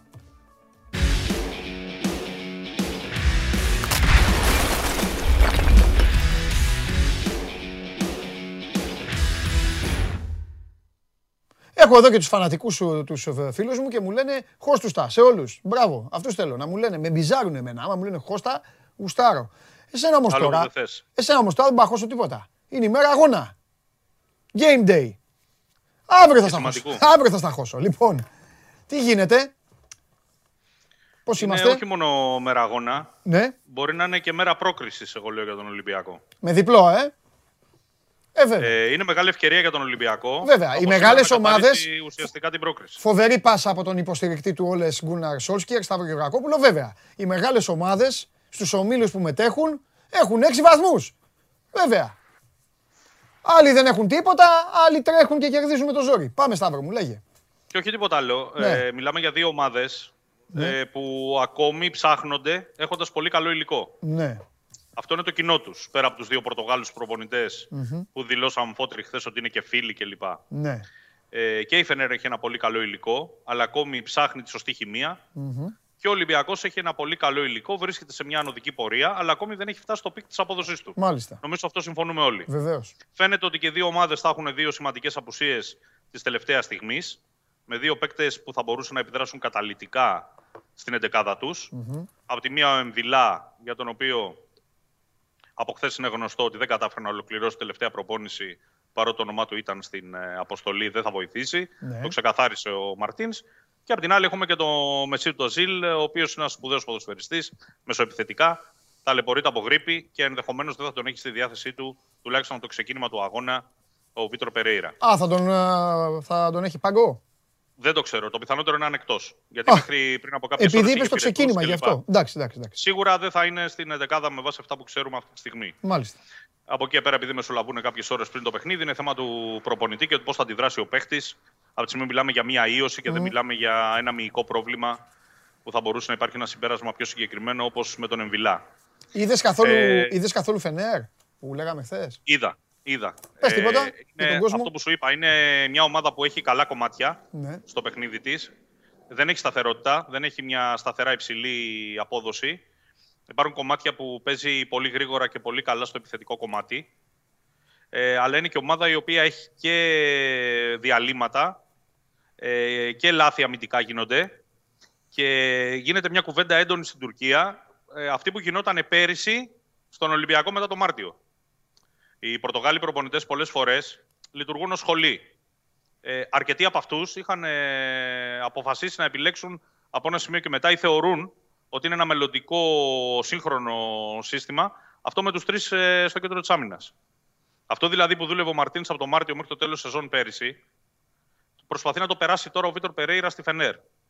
Και αυτό έχει προκαλέσει αντιδράσεις για τον απλούστατο λόγο ότι ακόμα η ομάδα δεν έχει ρολάρι. Άρα είναι ένα θέμα το πώς θα λειτουργήσει αμυντικά η Φενέρ, με αυτή την τριάδα που προσπαθεί να επιβάλλει ο Περέιρα. Είναι και ένα θέμα με τι αέρα θα μπει ο Ολυμπιακός στο γήπεδο. Αυτή είναι η αίσθησή μου. Γιατί είναι ένα μάτσο το οποίο θα έχει κόσμο ε, η Φενέρ γύρω στου 20 με 25 χιλιάδες. Άρα θεωρώ πολύ μεγάλο κομμάτι του παιχνιδιού το να μπει αεράτος Ολυμπιακός, ότι δεν έχω να χάσω τίποτα, ήρθα να παίξω την μπάλα μου και πάω να πάρω το παιχνίδι. Αλλά θέλει απόλυτη συγκέντρωση, θέλει πολύ μεγάλη προσήλωση στο πλάνο. Και, εν πάση περιπτώσει, ο Ολυμπιακός από την αρχή να μπει και να δείξει ότι εδώ δεν ήρθα να κάνω τον κομπάρσο. Ήρθα να παίξω στα ίσια και να πάρω ό,τι περισσότερο μπορώ. Ε, για να είμαστε ρεαλιστές, αν μιλούσαμε τώρα και λέγαμε ότι ο Ολυμπιακός επιστρέφει το βράδυ από την ε, πόλη με ένα βαθμό παντελή, θα έλεγα ναι, τον παίρνουμε, τον βάζουμε στην άκρη και προχωράμε. Είναι παιχνίδι δηλαδή ανοιχτό σε όλα τα αποτελέσματα, γιατί και η Φενέρ είναι μια πολύ καλή ομάδα με πολύ καλό υλικό, επαναλαμβάνω, και παίζει στο γήπεδο της. Ψάχνει ένα ξέσπασμα. Το είπε και ο προπονητής της, ε, ότι θέλουμε αυτή την ε, νίκη απέναντι σε μια πολύ σοβαρή ομάδα και πολύ καλή ομάδα. Το βλέπουν και αυτοί αυτό το παιχνίδι ως εφαλτήριο για ακόμη καλύτερες μέρες. Οπότε είναι ένα παιχνίδι ανοιχτό. Αν μου έλεγες δηλαδή ότι ο Ολυμπιακός θα φύγει από εκεί με ένα βαθμό, θα έλεγα πριν τη σέντρα ότι μια χαρά από τη στιγμή που δεν έχασε το μάτς και έφυγε από αυτή την έδρα με ένα βαθμό είναι ένα θετικό αποτέλεσμα. Και, ε, Επα... και κυρίως από τη στιγμή που έγινε ό,τι έγινε με την Adverb. Σίγουρα. Γιατί αλλιώς ναι, αυτή είναι η βάση. Η βάση των δεδομένων είναι αυτή. Το τρίποντο εκεί. Και ένας βαθμός εκτός έδρας, τέσσερις. Και συνεχίζει. Και, και, και είναι πάρα πολύ σημαντικός και ο ένας βαθμός. Ναι. Ωστόσο, επαναλαμβάνω ότι είναι στο χέρι του προπονητή και των παίκτων του Ολυμπιακού ναι. να δουν αυτό το παιχνίδι και ως μια ευκαιρία να καθαρίσουν την προκριση Γιατί ο Ολυμπιακός έχει τις δυνατότητες, αν είναι συνεπής στο παιχνίδι του και μπει δυνατά, όπως είπε πριν και ο Μάνος Χωριανόπουλος, με τον οποίο συμφωνώ, να ψάξει ακόμη και το διπλό. Γιατί στιγμές τα έχει. Οι ναι. αντίπαλες ομάδες κάνουν ευκαιρίες στη Φενέρ και τα περισσότερα γκολ που έχει φάει παντελή είναι στην αντεπίθεση. Είναι στο ξέφωτο που λέμε. Πράγμα το οποίο σημαίνει ότι ο Ολυμπιακός πρέπει να, να παίξει καλά, να στηριχτεί καλά στο ανασταλτικό κομμάτι να κλείσει όσο μπορεί τους διαδρόμους και να ψάξει να βρει τους καινούς χώρους. Πράγμα το οποίο νομίζω ότι τελικά τοποθετεί στην 11 και τον Ονιεκούρου. Παρότι ο προπονητής δεν έχει ανοίξει τα χαρτιά του 100%, έχει κάνει αρκετές δοκιμές. Όχι, αλλά αυτός υποστηρίζει αυτό που λες εσύ, γι' αυτό το λες. Ε, έχω την αίσθηση ότι ο Αγκιμπού Καμαρά, τον οποίο τον μνημονεύσαμε αρκετές ε, ημέρες τώρα, ότι θα είναι στο αρχικό σχήμα είτε σε διάταξη 4-3-3 είτε σε διάταξη 4-2-3-1. Ε, πες μια δεκάδα. Θα σου πω. Με την άμυνα νομίζω είναι λίγο πολύ ξεκάθαρα τα πράγματα. Εντάξει, οι ίδιοι, δεν, οι ίδιοι της αν δεν γίνει δηλαδή. καμιά σούπερ έκπληξη να δούμε το Λαλά βασικό δεξιά, ναι. που δεν το βλέπω γιατί ήταν εκτός μέχρι το προηγούμενο παιχνίδι εκτός αποστολής. Θα πάμε τον Καρμπόβνικ, ε, Σοκράτης με Σισε και ο Ρέαπτσουκ αριστερά με τον Βατσλίκ κάτω από τα δοκάρια φυσικά.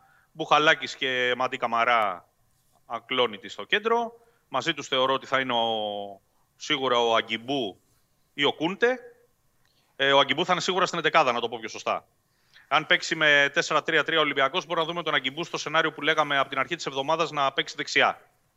Για να καλύψει εκεί το χώρο και να δίνει και βοήθειες πίσω, επειδή είναι ένας ε, παίκτης ο οποίος βγάζει και πολλά τρεξίματα και μπορεί να πατήσει και στην αντίπαλη περιοχή.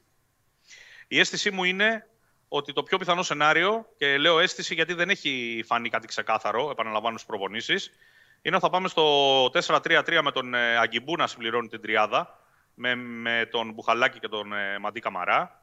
Με δύο καμαράδες δηλαδή στον άξονα Ολυμπιακός. Και από εκεί πέρα θα έχουμε τον Μασούρα από τη μία πλευρά, τον ε, Ονιεκούρου πιθανότητα από την άλλη μεριά με εναλλακτική τον Βαλμπουενά, για να μπει κάποια στιγμή και ο Γάλλος. Και στο κεφάλι έχει προβάδισμα ο Τικίνιο. Ε, δεν θα με ξενήσει αν τελευταία στιγμή δω βασικό τον ε, Ελαραμπή. Αλλά φαβορεί για, για την επίθεση είναι ο Τικίνιο με τον Ελαραμπή να ετοιμάζεται για την Κυριακή. Να σου πω κάτι δύσκολο.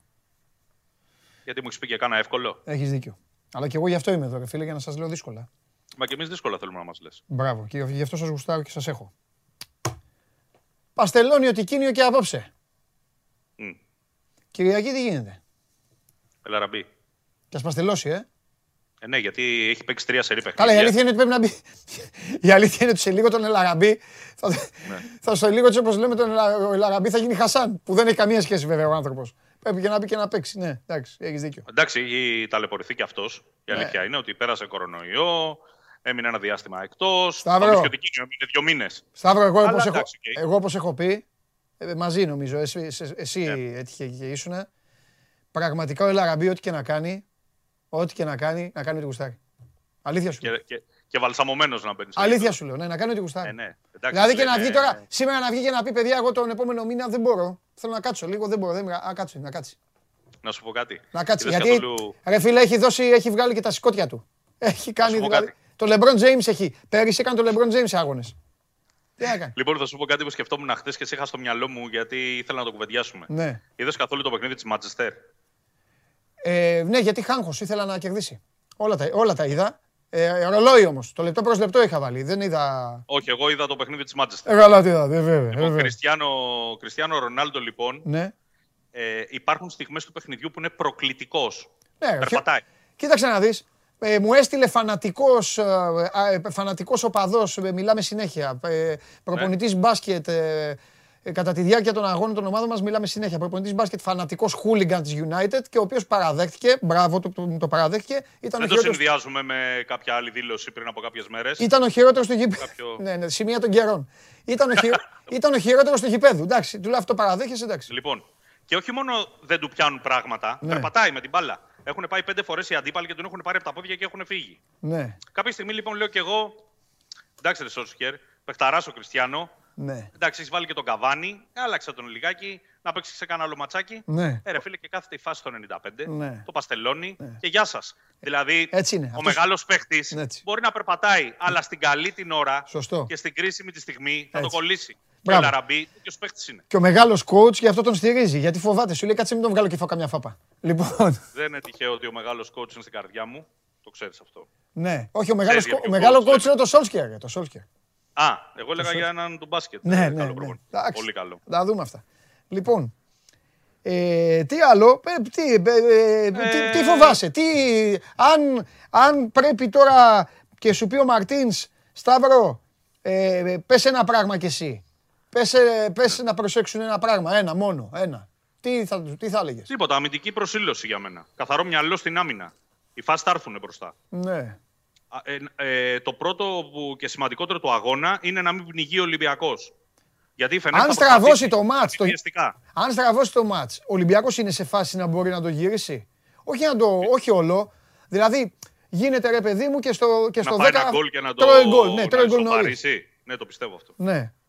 Το πιστεύω ότι μπορεί να το. Όπως πιστεύω Επειδή είναι ότι μπορεί ο Ολυμπιακός, Επειδή είναι ότι μπορεί ο Ολυμπιακός να προηγηθεί mm-hmm.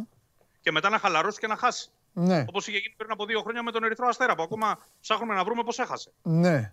Όχι αυτό το Ολυμπιακός καμιά φορά. Ξέρεις, μπαίνει πολύ καλά στα παιχνίδια του, προηγείται, mm-hmm. αλλά τελειώνει το παιχνίδι πριν τελειώσει. Ναι. Και αυτό έχει μεγάλη σημασία σε ε, αυτά τα μάτια. Ε, δηλαδή πρέπει να φας την μπάλα, πρέπει να τη φας. Ε, και γι' αυτό έχει μεγάλη σημασία για το πώς θα λειτουργήσουν οι πιο έμπειροι ποδοσφαιριστές του σήμερα. Ναι. Θέλω να πω δηλαδή, ο Βατσλίκ είναι ένας παίχτη που, αν μη τι άλλο πέρα από καλό τερματοφύλακα, πρέπει να έχει μια πολύ καλή συνεννόηση με την άμυνά του. Ο Σοκράτης σήμερα είναι παιχνίδι το οποίο πρέπει να βάλει και φωνή. Πάμε, παιδιά, αυτό, από εδώ, από εκεί.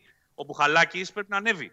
Ναι. Γιατί ο Μπουχαλάκης ακόμη δεν έχει φτάσει στα περσινά και τα προπερσινά επίπεδα του. Και ναι. ας είναι ακόμα ε, σημείο αναφοράς. Ναι, και να τρέξουν όμως και λίγο, ε, να, κουνιούνται και λίγο. Όχι, ναι. Ε, εκεί έχουμε τους καμαράδες.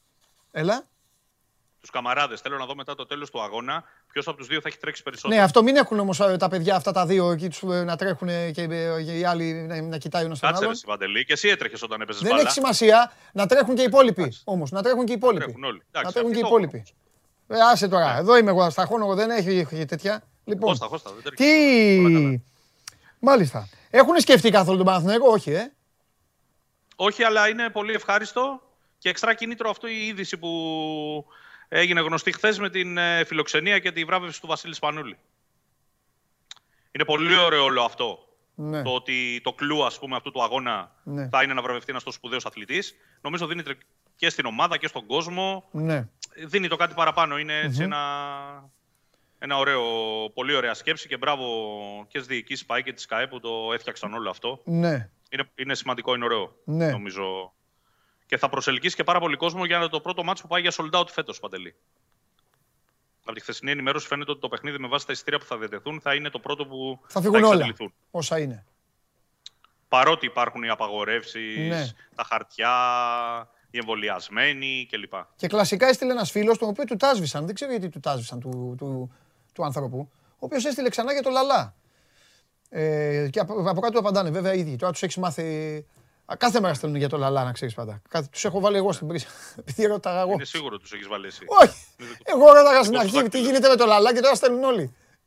Ναι. Θα, ξέρεις, θα παίξει ο Λαλά, δεν θα είναι καλός και θα βγεις και θα πεις Λαλά, δεν θέλατε, ορίστε, φάτε το να ησυχάσουμε. Εντάξει, εγώ να σου πω την αλήθεια. Ναι. Επειδή πιστεύω ότι είναι ένας παίκτης με ποιότητα και το έχουμε συζητήσει, θα προσπαθούσα να βρω ένα κομμάτι αγώνων να τον έχω σταθερά στην 11. Τέσσερα-πέντε ναι. παιχνίδια. Ναι. Θα μου πεις τώρα δεν μπορείς να ρισκάρεις όταν καίγεται το σύμπαν σήμερα με τη Φενέρ, την Κυριακή ναι. με τον Παναθηναϊκό και βρισκόμαστε σε μια πολύ κρίσιμη καμπή που μπορεί να καθορίσει και όλη τη σεζόν ναι. να κάνει ο προπονητής πειράματα. Αλλά τώρα ο προπονητής έχει βάλει στην 11 τον Καρμπόβνη και επειδή του κάνει. Έχει βάλει τον Αγκιμπού Καμαρά που ήρθε με ένα επίσημο παιχνίδι στην πρώτη ομάδα της Λίλ. Δηλαδή δεν κολώνει ο Μαρτίνης άμα δει ότι ένας παίχτης ακολουθεί το, το πλάνο. Ναι. Πιστεύω ότι κάποια στιγμή αυτό θα το δούμε και με τον Λαλά. Ο, ο ίδιος ο Λαλά δεν ξέρω μήπως έχει ξενερώσει και δεν είναι σε φάση να, να κυνηγήσει κάτι καλύτερο. Ή έχει βάλει στο μυαλό του ότι εδώ δεν κουμπώσαμε να δούμε από Γενάρη τι κάνουμε. Λέσαι. Να δεν το αποκλείω. Δεν, δεν το ξέρω. Λέω ότι. Τώρα, τώρα που το λε. Θα περίμενα λίγο τσαγανό παραπάνω, ρε παιδί μου, στις συμμετοχές του. Τώρα που το Αυτό. λες. Ναι. Τώρα που το λες μπορεί να έχεις και δίκιο. Θα δούμε. Ποτέ δεν ξέρεις. Μάλιστα. Ε, τι, να, να σε παιδέψω θέλω. Δεν θέλω να σε βάλω να κάνεις πρόβλεψη, δεν θέλω. Θα βαριέμαι. Τα πρόβλεψη κάνει μόνο γουλής. Στο γκολ γκολ του Χωριανόπουλου συμφωνώ. Αύριο θα, βάλω, αύριο θα βάλουμε γουλή που θα είστε μαζί ε, να πει το αποτέλεσμα. Και ξέρεις, θα τους πιάσει τρόμο. Ό,τι, γιατί ο γουλής πέφτει μέσα. Ό,τι πει, μετά θα γελάσουμε. Θα, θα, θα τρομοκρατηθούν όλοι. Θέλω να δω. Ε... Κατασκόπους θα έχει, αν σε ενδιαφέρει, Παντελή. Ε, εννοείται. Για ποιους; Για τρει-τέσσερι παίκτες, σίγουρα για τους δύο καμαράδες. Ε, πολύ πιθανό για το Μασούρα και το Σισε. Τώρα που δεν αποκλείω να είναι και κάποιος άλλος να θέλει να δει και κάποιο άλλο ποδοσφαιριστή. Εντάξει, είναι ένα εξτρά κινητράκι αυτό. Σου δίνω ένα μπόντο για αυτό που είπες, για ένα πράγμα. Καμιά φορά πιάνω τον εαυτό μου όταν, ε, να γράψω κάτι ή να, να, μιλήσουμε για την ομάδα και, και λέω, ο Καμαρά πώς δεν έφυγε. Πολλές φορές. Αλλά Ξέρεις ότι είναι παίκτης που θα φύγει. Ίσως και ένας λόγος που ο Ολυμπιακός δεν ρόλαρε γρήγορα φέτος ναι.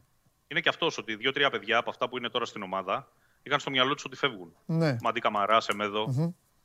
Ε, το ότι δεν έφυγαν τελικά ενδεχομένως επηρέασε και λίγο την ένταξή τους ναι. και το πότε θα φορμαριστούν και το πότε θα ξαναβρούν κίνητρο. Είναι μέσα στο, είναι στο πρόγραμμα mm. κι αυτά. Ωραία. Λοιπόν, πρέπει να ταξιδέψω τώρα. Πρέπει να πάω στο φίλο μου που με περιμένει με τα ακουστικά του και τα μουσια του και ναι. γελάει. Τον έχεις δει πώ γελάει; Να... Μετά το, μετά, έχω δει. Μετά έχει το TV σήμερα. Μετά το πάω κάκι τον έχεις δει πώ γελάει; Έχει TV. Ε; Μη θα βγει γυμνός σήμερα στην εκπομπή. Χθε ήταν γυμνός. Ό,τι θέλει κάνει, ρε. Σαν τι θέλει κάνει. Να σου πω. Ό,τι θέλει ε, κάνει. Θα, έχω εγώ... ένα παράπονο πριν σε χαιρετήσω. Ναι. Μου δίνεις που και που κάνα πόντο. Ναι. Κάνα δίποντο, κάνα τρίποντο, δεν μας έχεις δώσει ποτέ. Ω, ποτέ. Τα κρατάς για τους μπασκετικούς αυτά. Ποτέ, όχι, ούτε αυτοί, ούτε αυτοί, ούτε αυτοί, τίποτα. Αυτοί βήματα κάνουν. Συνέχεια. Εσύ μάζευε πόντους, εσύ είσαι από πάνω. προηγείσαι, προηγείσαι. Με μονόποντα. Φιλιά. Καλή συνέχεια. Γεια σου Σταύρο μου, φιλιά πολλά. Θα τα πούμε αύριο. Αύριο ο Σταύρος Γεωργακόπουλος, πολλά περισσότερα και για τα σημερινά και για, τα... που... και για αυτά που θα έρθουν. Έτσι κι αλλιώς σας είπα, πολύ πράγμα σήμερα. Europa League, Europa Conference League, Euroliga, μείνετε εδώ, Match Center το βράδυ, Game Night. Ε, αύριο, αύριο θα φύγει η εκπομπή. Βάζω στοίχημα. Σήμερα έχουμε ζωντανός Λούκα. Αύριο θα φύγει η εκπομπή. Καθίστε και θα δείτε. Λοιπόν, έλα, δεν μπορώ, δεν μπορώ, δεν γίνεται, δεν μπορώ να περιμένω άλλο. Δεν μπορώ να περιμένω, φέρτε τον. Φέρτε τον, τον απολαύσω.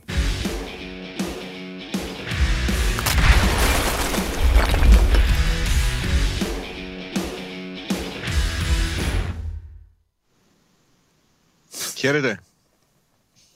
Γιατί κρατάς το γέλιο σου; Δεν το κρατάς. Δεν μπορεί να κρυφτεί το, γέλιο.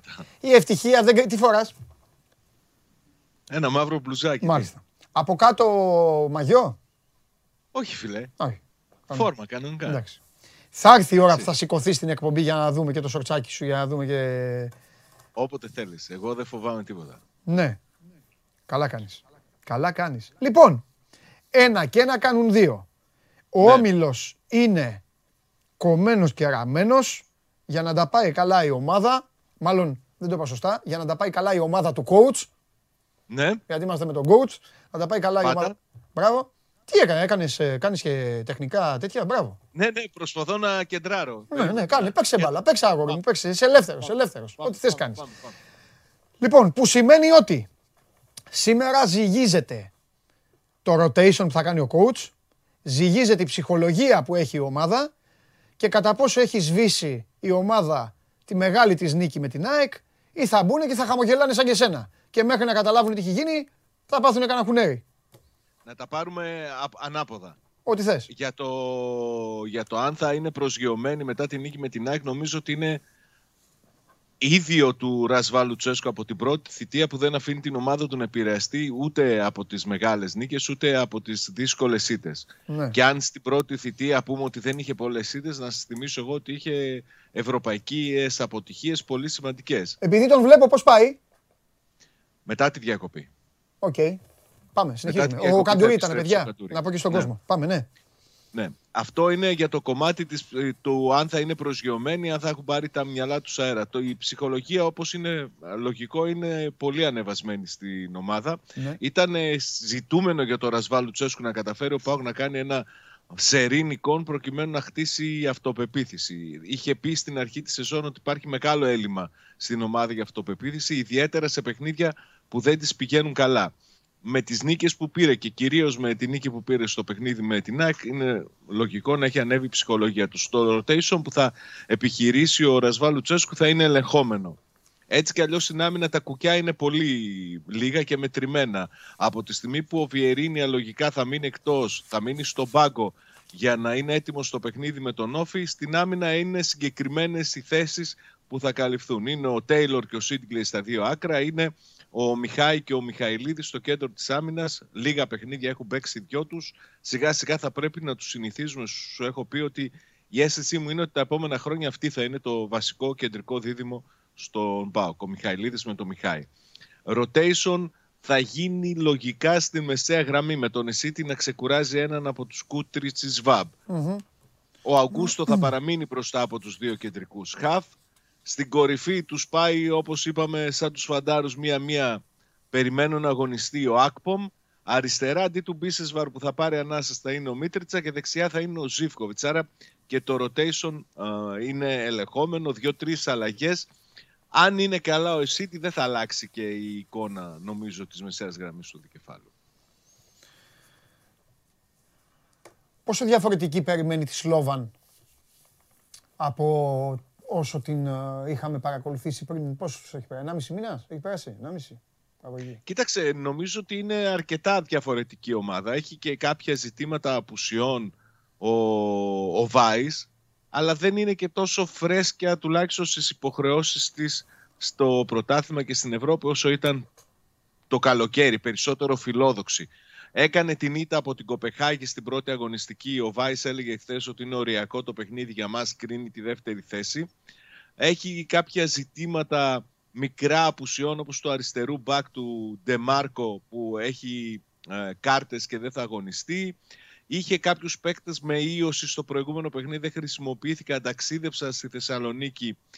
Δεν είναι σίγουρο ότι θα αγωνιστούν. Νομίζω ότι ο Πάοκ τη βρίσκει την την Πρατισλάβα σε καλό φεγγάρι για αυτόν. Δηλαδή δεν είναι στα πολύ καλά της. Κέρδισε το προηγούμενο παιχνίδι πρωταθλήματος με 3-0, αλλά ε, ως δυναμική, ως ποιότητα, νομίζω ότι ο Πάοκ υπερέχει.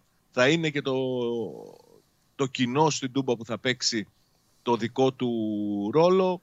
Εύκολα ή δύσκολα είναι ευκαιρία. Το είπες και στην αρχή. Ο Όμιλος είναι ευκαιρία για τον Πάοκ να βγει πρώτος. Να ναι. τελειώσει σήμερα να αφήσει πολύ πίσω του σήμερα την Σλόβαν και μετά να πάει για τους δύο τελικούς για την πρώτη θέση που θα είναι με την Κοπεχάγη. Ο Λουτσέσκου είπε χθες ότι και αυτός το βλέπει ως ευκαιρία, ότι θέλει όχι μόνο την πρόκριση αλλά την πρωτιά για να βρεθεί η ομάδα του απευθείας στους 16 διοργάνωσης και να μπορεί να κοιτάει και πιο μακριά. Ναι. Και πέρα από αυτό πρέπει τώρα να δούμε και πώς θα Λόγω των προβλημάτων και μόνο. Ναι. Τα οποία αναφέρουμε καθημερινά και τα έχουν μάθει και απ' έξω ανακατοτά φίλοι μας. Πώς θα διαχειριστεί το πακέτο, ε, το πακέτο με το μάτς στο Γεντικουλέ; Το λέω γιατί και ο Ολυμπιακός έχει ένα σκληρό πακέτο. Και πολύ πιο σκληρό. Έχει Φενέρ έξω και μετά Παναθηναϊκό. Αλλά ναι. έχει και περισσότερους παίκτες πεζούμενους. Έχει περισσότερους. Από τον... Από το είχαμε πει ότι θα είναι ζητούμενο για τον ΠΑΟΚ ναι. η αντοχή του Ρόστεν. Όμως, Έχει... όμως ο ΠΑΟΚ Από την άλλη, θα πρέπει να δούμε και πόσο θα διαρκείσει αυτό το μαγικό φίλτρο, αλλά, αλλά γαλακτικό χωριό, αστερίξ και τα λοιπά, πόσο θα διαρκέσει το μαγικό φίλτρο που έχουν σίγουρα τώρα ποιοι οι άνθρωποι με δύο εκτός έδρας νίκες και με την ΑΕΚ ναι. που κέρδισαν.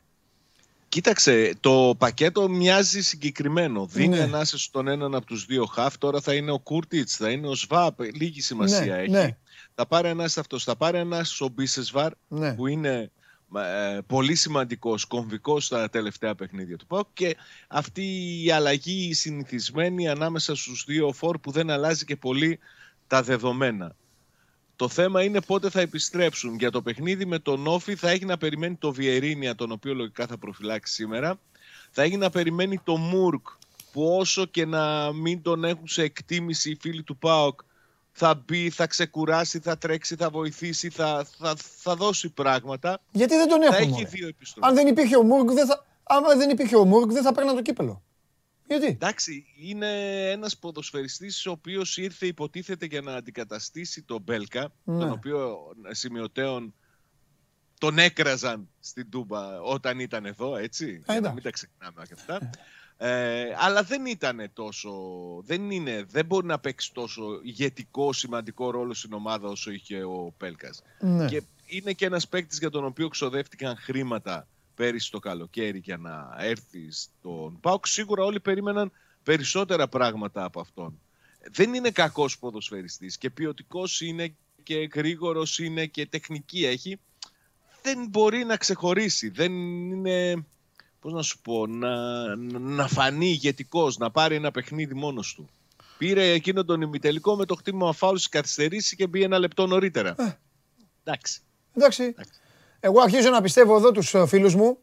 Ότι; Μου στέλνουν μηνύματα και μου λένε ο κόσμος του ΠΑΟΚ μια χαρά τον εκτιμάει το Μουρκ. Οι δημοσιογράφοι του κάνουν Α, όχι, όχι. Οι δημοσιογράφοι δεν ε, εκτιμούν τους αθλητικούς διευθυντές. Αυτό το παραδέχω. Του Τους πρώην. Ναι. Και τους τρώτε μέσα σε ένα μήνα, ε. Ένα μισή μήνα. Ε, όχι ένα μήνα, όχι. όχι. Γιατί, δεν, δεν σας λένε... χρόνο, άμα αντέξει κανείς. Κατάλαβα. Κοίταξε ότι Έτσι πάει σε μοντέλο χωρίς ε, τεχνικό διευθυντή εν μέρει οφείλεται και στο γεγονός ναι. ότι όλοι οι προηγούμενοι αθλητικοί, διευθυντή, αθλητικοί διευθυντές στον ΠΑΟΚ απαξιώθηκαν. Ναι. Ο ένας δεν έκανε, ο άλλος ήταν εκτελεστικός, ο άλλος ήταν λογιστής, ο άλλος ήταν, πήγαινε να φάει λεφτά. Όλους τους καθαρίσανε. Δεν, απαξιώθηκαν όλοι. Δεν υπήρξε κανείς που να πούνε ναι, παιδί μου, αυτός έκανε δουλειά. Ο Μίχελ αθλητικός διευθυντής ήταν, έκανε ομάδα που πήρε το πρωτάθλημα. Έτσι, δεν ήταν ο Μίχελ που έκανε τις μεταγραφές, δεν είναι καλός. Ο Άρνεσεν μέχρι πρόσφατα έφερνε ακόμη λεφτά, έξι μήνες άντεξε. Δεν είναι καλός. Εντάξει. Αυτό είναι. Ο, Ρέμπε, ο Ρέμπε σου έφερε τον καλύτερο, ποδοσφαι... τον καλύτερο ποδοσφαιριστή της ομάδας. Τι ήτανε; Ναι. Λογιστής. Ότι το, μόνο που τον έφερε. Ο λογιστής τον έφερε τον Ζήφκοβιτς. Εγώ σου λέω τι λέμε. Τι Καλά, ρε παιδί μου, ναι, τους απαξιώνει ο καθένας. Δεν είναι δικές μου απόψεις όλα. Καλά, εννοείται. Εντάξει, κουβέντα κάνουμε. Ναι. Κουβέντα κάνουμε. Μάλιστα. Αλλά για το Μουρκ δεν είναι. Είναι γενικότερο το θέμα. Έτσι. Δεν είναι μόνο δικό μου. Ας πούμε. Ναι. Παρατηρώ και χαίρομαι γι' αυτό μια ηρεμία με το θέμα του τερματοφύλακα. Την έχει φέρει ο Πασχαλάκης την ηρεμία αυτή με τις εμφανίσεις του. Θα πρότεινα αν το παιδί τώρα κάνει μια, αν κάνει μια γκέλα ο Πασχαλάκης τώρα να, να συνεχιστεί να υπάρχει ηρεμία. Νομίζω πως αυτό θα είναι το σωστό, έτσι. Γιατί ναι. πλέον έχει αντιληφθεί και ο τελευταίος ότι όσο τους δημιουργείς πίεση τόσο πιο επιρρεπείς γίνονται στα ναι. λάθη.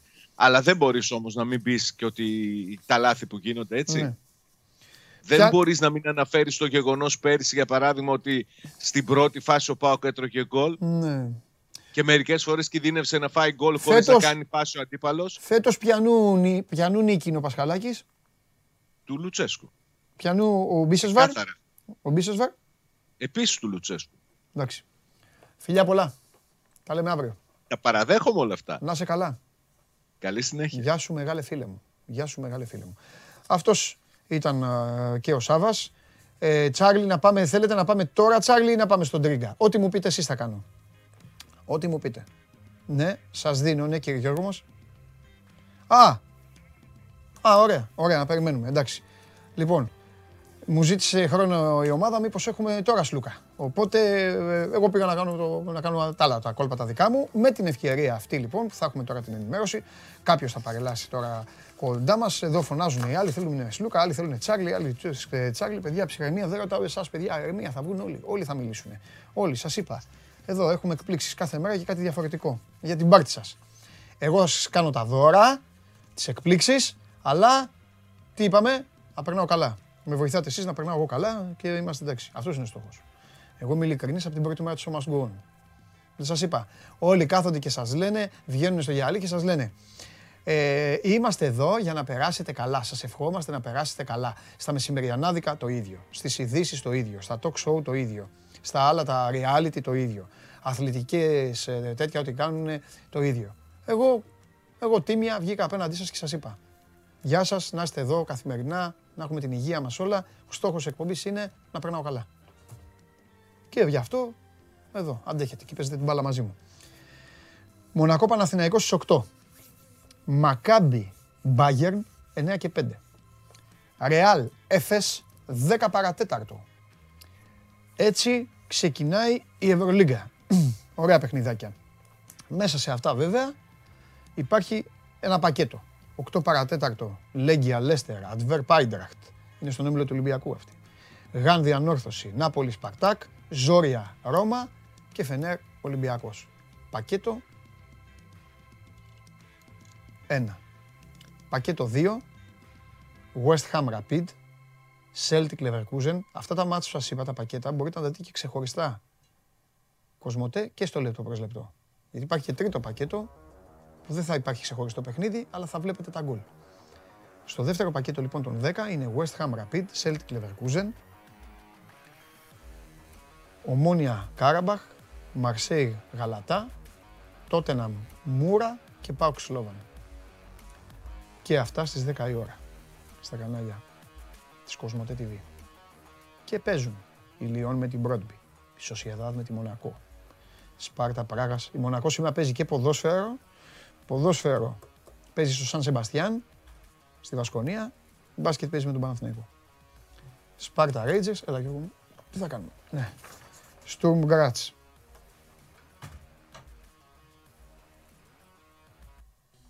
Τι έγινε εδώ τώρα; Α, μάλιστα. Διακόπτω. Ο αρχισυντάξης μας ο κ. Περπερίδης μου έδωσε ότι όπως υποστηρίζουν στη Βοσνία, η UEFA ξεκαθάρισε στον Όγνιεν Βράνιες στο Βράνιες, τον παρτενέρ του Τζαβέλα, ότι δεν μπορεί να αγωνίζεται με ακάλυπτη τη μορφή του Μόμτσιλο Ντούγιτς, κατηγορήθηκε ο Ντούγιτς για εγκλήματα πολέμου στο δεύτερο παγκόσμιο, τη μορφή του οποίου φέρει σε τατουάζ στο χέρι. Προειδοποιήθηκε ο στόπερ της ΑΕΚ ότι σε περίπτωση που δεν συμμορφωθεί θα του απαγορευτεί η συμμετοχή σε ευρωπαϊκά παιχνίδια. Με δύο λόγια, αν η ΑΕΚ έχει ευρωπαϊκά παιχνίδια, εκεί που έχει το τατουάζ του Ντούγιτς ο Βράνιες, θα πρέπει να βάζει μια γάζα, μια κορδέλα, κάτι. Αυτό. Το λένε οι Βόσνοι, έτσι, στη Βοσνία το λένε αυτό. Που είχα μείνει, Sparta Rangers, Sturm Graz Eindhoven, το λεπτό πέρασε και Γιώργο μας. Genk Dinamo, Lazio, ε, Lokomotiv, Ludogorets Ερυθρός Αστέρας, Μπράγκα Μίτιλαντ και Φέρεντς Βάρος Μπέτης. Σας είπα όλα τα παιχνίδια για να μην έχετε παράπονο. Και τώρα ήρθε η ώρα να μιλήσουμε για το ξεκίνημα στην Ευρωλίγκα του Παναθηναϊκού. Αλέξανδρος Τρίγκας. Νάτος. Α. Χαίρετε. Παρατήρηση, παρατήρηση νούμερο ένα. Όσο ήσουν στο Euro, ναι. ήσουν πιο, πιο, πιο, πιο, πιο έτσι, παιχνιδιάρης, πιο... Όχι, καθόλου, είσαι λάθος, είσαι λάθος. Καθόλου κομψός δεν ήτανε. Ήτανε παιχνιδιάρης. Τώρα μου έχεις βγει με το πουκαμισάκι σου, σοβαρός και ακούρευτος. Ακούρευτος, ναι. Αυτό πρέπει να το ομολογήσω. Και εγώ θέλω, και εγώ θα πάω ακούρευτο, αλλά εσύ είσαι σε χειρότερη ναι. κατάσταση. απλά πρέπει να με δικαιολογήσεις γιατί στο Λονδίνο είχα Αντρέα Παλομπαρίνο. Βέβαια, βέβαια. Όσο δικαιολογώ. Δηλαδή... Μόνο το φίλο μου Κάμαν Ίγκλαντ. Το, προ... το, πρωί είχαμε, πώς το λένε, αναφορά. Πώς είναι στο στρατό; Ναι. κατεβαίναμε στο λόμπι, μας έλεγε ναι. ο Παλομπαρίνη αν είμαστε ξυρισμένοι, γυαλισμένοι, ναι, ναι. Ε, σιδερωμένοι όλα, Σωστά. για να βγούμε έξω. Δεν μας έβγαζε άλλη στο Σωστά. Σωστά. Λοιπόν, για λέγε, τι γίνεται; Ξεκινάει, έτσι; Είσαι χαρούμενος πρώτα απ' όλα που ξεκινάει η Ευρωλίγα; Επιτέλους λίγο δράση. Εντάξει, καλό το Euro. Ναι. Καλό το, καλή Liverpool Street. Μπράβο. Αλλά εντάξει, λίγο devotion να, να νιώσουμε λίγο πάλι να θυμηθούμε ναι, πώς ναι. είναι τα παλιά. Γιατί να, και λέω τα παλιά γιατί θα έχουμε κόσμο σε όλα τα γήπεδα. Γιατί πέρσι είδαμε κάτι ε, έτσι στο περίπου στην Ευρωλίγκα. Ουσιαστικά μόνο οι Ρώσοι είχαν κόσμο με όλες τις συνέπειες για τις ομάδες, γιατί οι περισσότερες ομάδες που πήγαν στη Ρωσία γύρισαν μετά και είχαν θέματα με κορονοιο mm Ε, φέτος είναι διαφορετικό το στάτους και ο Παναθηναϊκός ξεκινά ε, με το πιο εύκολο και ταυτόχρονα το πιο δύσκολο παιχνίδι του ναι. στη σεζόν απέναντι στη Μονακό εκτός έδρας και λέω πιο εύκολο από τη μία ανάγνωση γιατί δεν είναι ομάδα διεκδικήτρια της Ευρωλίγκας που θα θελήσει με το καλημέρα να δείξει ποια είναι, που βρίσκεται και που στοχεύει. Ε, απέναντι σε μια ομάδα η οποία έχει χαμηλές βλέψεις ε, αρχικά αλλά από τη στιγμή που έχει το Mike James α, στον Άσο καταλαβαίνεις ότι πολύ εύκολα μπορείς στη διάρκεια της σεζόν να κοιτάξει μέχρι και την οκτάδα ε, να τρυπώσεις ουσιαστικά γιατί σε επίπεδο ρόστερ η Μονακό μόνο να τρυπώσει μπορείς στην οκτάδα όχι να α, εδρεωθεί από νωρίς και να βαδίζει σε αυτά τα μονοπάτια. Ναι. Ε, Ξέρεις τι ήθελα να, να σε ρωτήσω; Είναι κοινότυπο τώρα. Ε, συνέχεια, το συζητάμε συνέχεια, αλλά έχει ουσία τώρα, είναι το ξεκίνημα. Ο βαθμός ετοιμότητας του Παναθηναϊκού για Ευρωλίγκα είναι εντάξει. Είναι καλό ότι παίζει με τη Μονακό, γιατί να καταλάβει και ο κόσμος τι εννοείς. Από το να πήγαινε τώρα και να παίζει με την Έφες, καλύτερα παίζει με τη Μονακό. Αλλά είναι, είναι εντάξει, είναι, ε, είναι έτοιμος. Θα το δούμε, κοίταξε, επειδή ο Παναθηναϊκός το έχουμε ξαναπεί, το έχουμε γράψει και ο Σπόρ 24, σε επίπεδο ταλέντου δεν είναι στις πρώτες θέσεις. Ναι. Είναι ουσιαστικά στην τρίτη βαθμίδα της διοργάνωσης, έτσι. Να πούμε ότι η πρώτη βαθμίδα είναι οι ομάδες που είναι, στοχεύουν στο Final Four, η δεύτερη βαθμίδα αυτοί που πάνε για τα play-off και η τρίτη αυτοί που θα παλέψουν για το κάτι παραπάνω. Το σημερινό ναι. έχει μια ιδιαιτερότητα για τον Παναθηναϊκό, επειδή είναι μια ομάδα η οποία βασίζεται πάρα πολύ στο physicality και στο τι χαρακτήρα θέλει να βγάλει στην άμυνα, από το πώς θα σπάνε τα screen, από το πώς θα χρησιμοποιούν τα χέρια τους, πώς θα παλεύουν στο rebound, παίζει με μια γαλλική ομάδα η οποία το πρώτο και το τελευταίο πράγμα που κάνει είναι αυτό.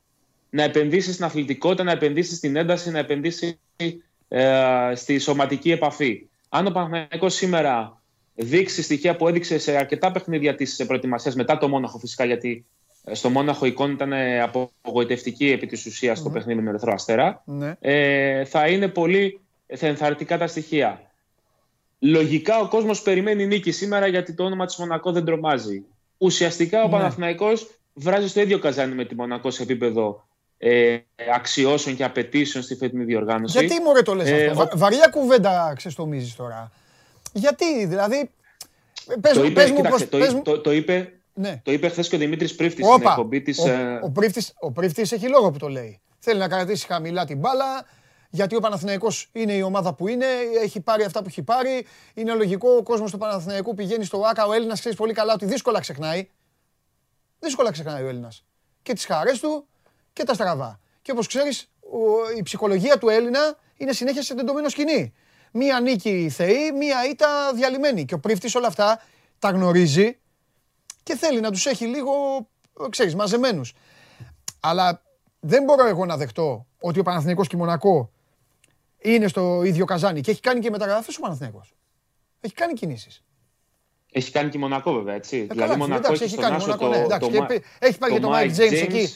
Και στο 5 το Μότια Γιούνας. Δηλαδή έχει δύο παιδιά ναι. οι οποίοι μπορούν στην Ευρωλίγκα ναι. να είναι. Ο Mike James να είναι στους 20 πόντους plus ναι. κάθε βράδυ και ο Μότια Γιούνας να έχει 15 πόντους 8 rebound. Δηλαδή είναι δύο παιδιά κολόνες για την ομάδα. Ναι. Είναι πολύ αθλητικοί, το ξαναλέμε. Ε, η Μονακό και η Βιλερμπάν έχουν αυτήν την ιδιαιτερότητα. Μπορεί συνολικά σε επίπεδο ταλέντου να μην είναι κάτι εντυπωσιακό, ναι. αλλά επειδή παίζουν με τέτοια ένταση ναι. σε όλο το παιχνίδι, ναι. είναι επίφοβες για ομάδες οι οποίες δεν θα είναι έτοιμες να ματσάρουν αυτή την ένταση. Ναι. Το βράζεις το ίδιο Καζάνη σε επίπεδο, το λέω σε καθαρά σε επίπεδο ταλέντου. Ναι. Ε, θα πρέπει να μην ε, είμαστε θεροπάμονε. Ο Παναθηναϊκός αυτή τη στιγμή ε, κουβαλάει το ένδοξο παρελθόν, αλλά ουσιαστικά με ένα πάρα πολύ ταπεινό μέλλον. Ε, ταπεινό παρόν, με συγχωρείς. Ναι. Ε, δεν έχει ταλέντο υπερβολικό. Ε, να μιλήσουμε παραδείγματα. Ναι, βέβαια. Ε, ο Ντάριλ Μέικον δοκιμάζεται για πρώτη φορά στην Ευρωλίγκα. Ναι. Ένα παιδί το οποίο έχει πολύ μεγάλη ικανότητα στο να βάλει την μπάλα στο καλάθι, αλλά το νούμερο ένα ζητούμενο της Ευρωλίγκας που είναι το physicality είναι το μεγαλύτερο του μειονέκτημα. Πίσω από τον Kendrick Perry δεν υπάρχει ουσιαστική ε, ασφαλής λύση. Θα πρέπει να καλυφθεί το κενό εκ των έσω με τον Μποχωρίδη, τον Macon και τον Sant-Roos. Ε, στο 4 υπάρχει ο Okaro White, υπάρχει ο Jeremy Evans. Είναι δύο παιδιά τα οποία έχουν ε, την εμπειρία της Ευρώπης, μπορούν να κάνουν πράγματα. Να δούμε, μπορούν να καλύψουν και οι δύο το κενό του Μίτογλου. Μπορεί να είναι και καλύτεροι, να το δούμε. Στο 5 πίσω από τον Παπαγιάννη υπάρχει ο, Τζεχάιβα Φλόιντ, ο οποίος σίγουρα θα είναι καλύτερος από τον Ζακ Όγκαστ. Αυτό δηλαδή δεν υπάρχει θέμα Είναι σίγουρα συν για τον Παναθηναϊκό. Ε, αλλά και αυτός τρίτη, τρίτη χρονιά στην Ευρώπη, ε, απότομα στην Ευρωλίγκα. Να δούμε. Είναι ένα στοίχημα Παναθηναϊκός, είναι ένα σύστημα και τον προπονητή του. Πάντως, αν μπορούμε να κάνουμε μια σύγκριση σε σχέση με την περσίνη σεζόν, δείχνει να είναι πάρα πολύ πιο ε, κατασταλαγμένος ως οργανισμός, κυρίως οι παίκτες του, αυτοί που επελέγησαν από τον Δημήτρη Πρίφτη, Μάλιστα. στο πού πατάμε και πού βρισκόμαστε και στο ότι ξέρουμε ότι δεν μπορούμε να, κάνουμε, να βάλουμε 85 πόντους στην Ευρωλίγα κάθε Αλλά έχουμε τη διάθεση, έχουμε την οτροπία ότι θα ρίξουμε το ξύλο που, λες και, που τα λες και εσύ έτσι ναι. ε, απλά. Έτσι χρειάζεται, ναι. Να το πάμε σε 75 πόντους. Ωραία. Ας το πάμε σε 75 το κρατάω, Το κρατάω αυτό, το, το κρατάω αυτό γιατί αν το κάνει ο Παναθηναϊκός και ρίξει ξύλο σήμερα θα κερδίσει. Αυτό κρατάω και τα υπόλοιπα θα τα συζητήσουμε αύριο. Ας δούμε. Είναι μόλις η πρεμιέρα, χαμηλή η τόνη, κάτω η μπάλα, αλλά πρέπει να δούμε. Είναι ένα ξεκίνημα ε, σε, με μια ομάδα η οποία δεν είχε ποτέ τη φανέλα την πασχετική, δεν είχε ποτέ την ιστορία του, ε, του Παναθηναϊκού. Καλά, σε καμία περίπτωση. Είναι μια ομάδα η οποία σε τίτλους είναι εδώ και ο Παναθηναϊκός είναι, δεν φτάνει το χέρι μου καν. Οπότε αύριο πάλι τα λέμε. Φιλιά. Χαίρετε, χαίρετε. Γεια σου, Αλεξανδρέ μου. Ε, είμαστε έτοιμοι σε λίγο, ε, σε πολύ λίγο να πάμε στο Ειρήνης και Φιλίας, ε, να μιλήσουμε με τον uh, Κώστας Λούκα, όπως σας έχω προαναγγείλει, ολοζώντανα. Πριν όμως, ε, πριν από πολύ λίγο καιρό, ο Γιώργος Περπερίδης βρέθηκε εκεί κοντά στην παραλία και μίλησε με κάποιους από εσάς και ζήτησε προβλέψεις σας για την Ευρωλίγκα. Ένα πολύ ευχάριστο βίντεο, ελάτε να το δούμε.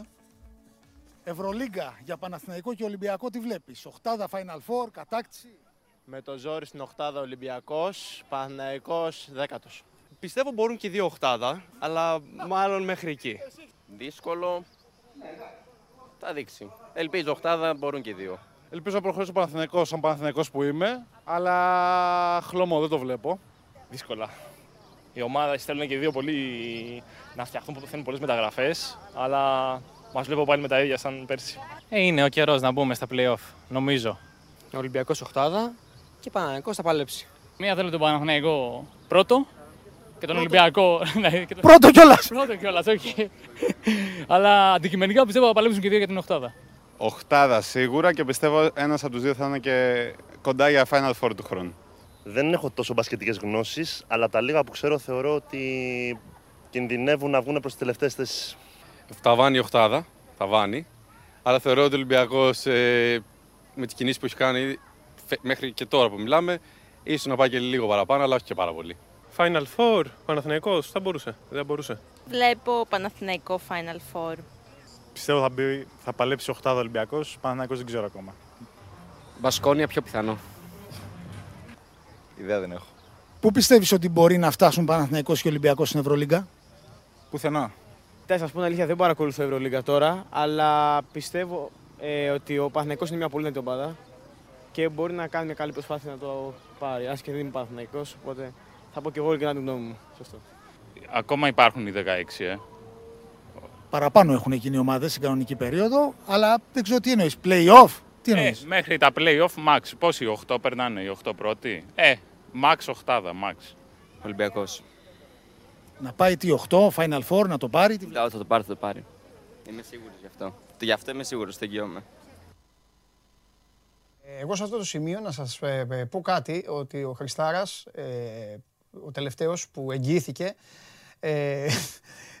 δεν γίνεται να μην σας πειράξω τώρα, ο Χρήστος που εγγυήθηκε είναι ο ίδιος που σε μία άλλη ερώτηση του Γιώργου, βάλτε το, μάλλον όχι, βάλτε ξανά το Χρήστο τι είπε, μόνο του. Ολυμπιακός. Να πάει τι 8, Final Four, να το πάρει. Τι... θα το πάρει, θα το πάρει. Είμαι σίγουρος γι' αυτό. Γι' αυτό είμαι σίγουρος, το εγγυώμαι. Εγγυήθηκε λοιπόν ο Χρήστος στην Ευρωλίγκα, στον Ολυμπιακό. Είναι ο ίδιος που. Πάμε. Χρήστο, ποιος θα πάρει το πράγμα του χρόνου στη Super League. Του χρόνου, Ιταλία. Ξανά, ξανά Χρήστο. Χρήστο, ποιος θα πάρει το πράγμα του χρόνου στη Super League. Του χρόνου, Ιταλία. Ε, η Ιταλία το πήρε βέβαια το Euro, απλά το λέω γεια σου Χριστά, να σε καλά. Ε, λοιπόν, αυτά βέβαια τα είπαν τα παιδιά αυτά πριν από κανένα δίμηνο, Γιώργο, όταν ακόμα δεν ήξεραν. Εντάξει, ο κόσμος ζει, αναπνέει, το γουστάρει πάρα πολύ το μπάσκετ και εμείς έχουμε τη πολύ μεγάλη χαρά να πάμε σε ένα από τους μεγάλους πρωταγωνιστές εδώ και πάρα πολύ καιρό. Νάτος, εδώ είμαστε. Νομίζω ότι έχει κάνει και τα σουτάκια του. Πάντα όταν μιλάμε με κάποιον, κάποιος άλλος κάνει, κάνει σουτ εκεί. Γεια σου Κώστα. Κώστας Λούκας, όλος δικός σας. Καλησπέρα. Γεια σου Κώστα.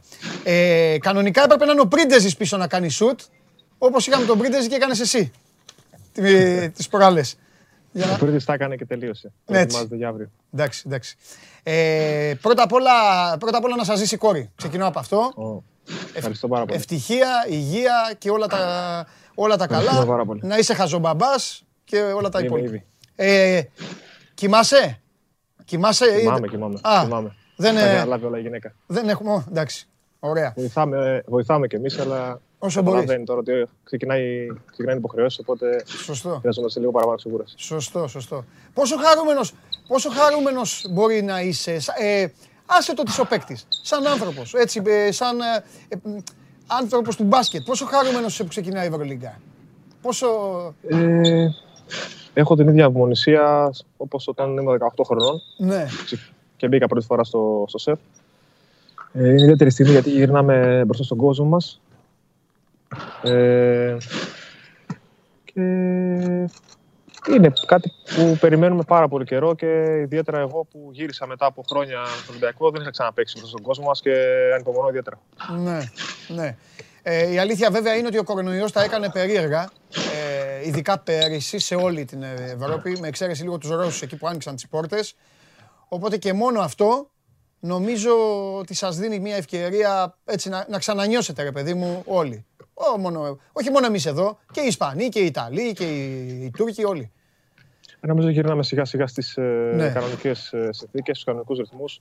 Ο κόσμος ε, θα έρθει να απολαύσει μπάσκετ. Mm-hmm. Εμείς θα απολαύσουμε τον κόσμο και με τη βοήθεια του προσπαθούμε για το καλύτερο για την ομάδα. Ναι. Ε, γυρίσουμε πάλι στην κανονικότητα σιγά σιγά. Ωραία. Με τα, με τα πετούμενα ασφάλεια φυσικά. Ναι, ναι. Μ' αρέσει που θα κάνω μια συζήτηση με έναν άνθρωπο ο οποίος ό,τι είναι να το πει θα το πει, δίχως περιστροφές. Οπότε θα παίξουμε ένα ωραίο, ωραίο ping-pong ε, σχετικά σύντομο και κανονικό. Ε, πάμε. Πώς είστε αυτή τη στιγμή, πώς είναι η ομάδα; Είμαστε πάρα πολύ καλά. Έχουμε προετοιμαστεί αρκετά καλά. Ναι. Ε, σίγουρα υπάρχει ανυπομονησία και αγωνία για το αυριανό παιχνίδι. Ε, θέλω να ξεκινήσουμε με το δεξί και ανυπομονούμε, όπως είπα και πριν, για το να παλέψουμε μαζί με τον κόσμο μας για το πρώτο δυνατό παιχνίδι για την Ευρωλίγα. Ναι. Θα μπορούσες να δώσεις ε, κάποια υπόσχεση, Κώστα, στον κόσμο του Ολυμπιακού από τώρα; Όχι, όχι απαραίτητος υπόσχεση τίτλων. Όχι αλλά... τίτλων. Ναι, ρε παιδί μου, να σταματήσει κάποιος. την Ευρωλίγα. Έτσι, ο Ολυμπιακός πηγαίνει βήμα-βήμα και παλεύει το κάθε παιχνίδι. Ναι. Ε, η υπόσχεση είναι ότι θα παλέψει το κάθε παιχνίδι και θα προσπαθεί να πάρει όσα περισσότερα θετικά αποτελέσματα μπορεί, τόσο εντός όσο και εκτός.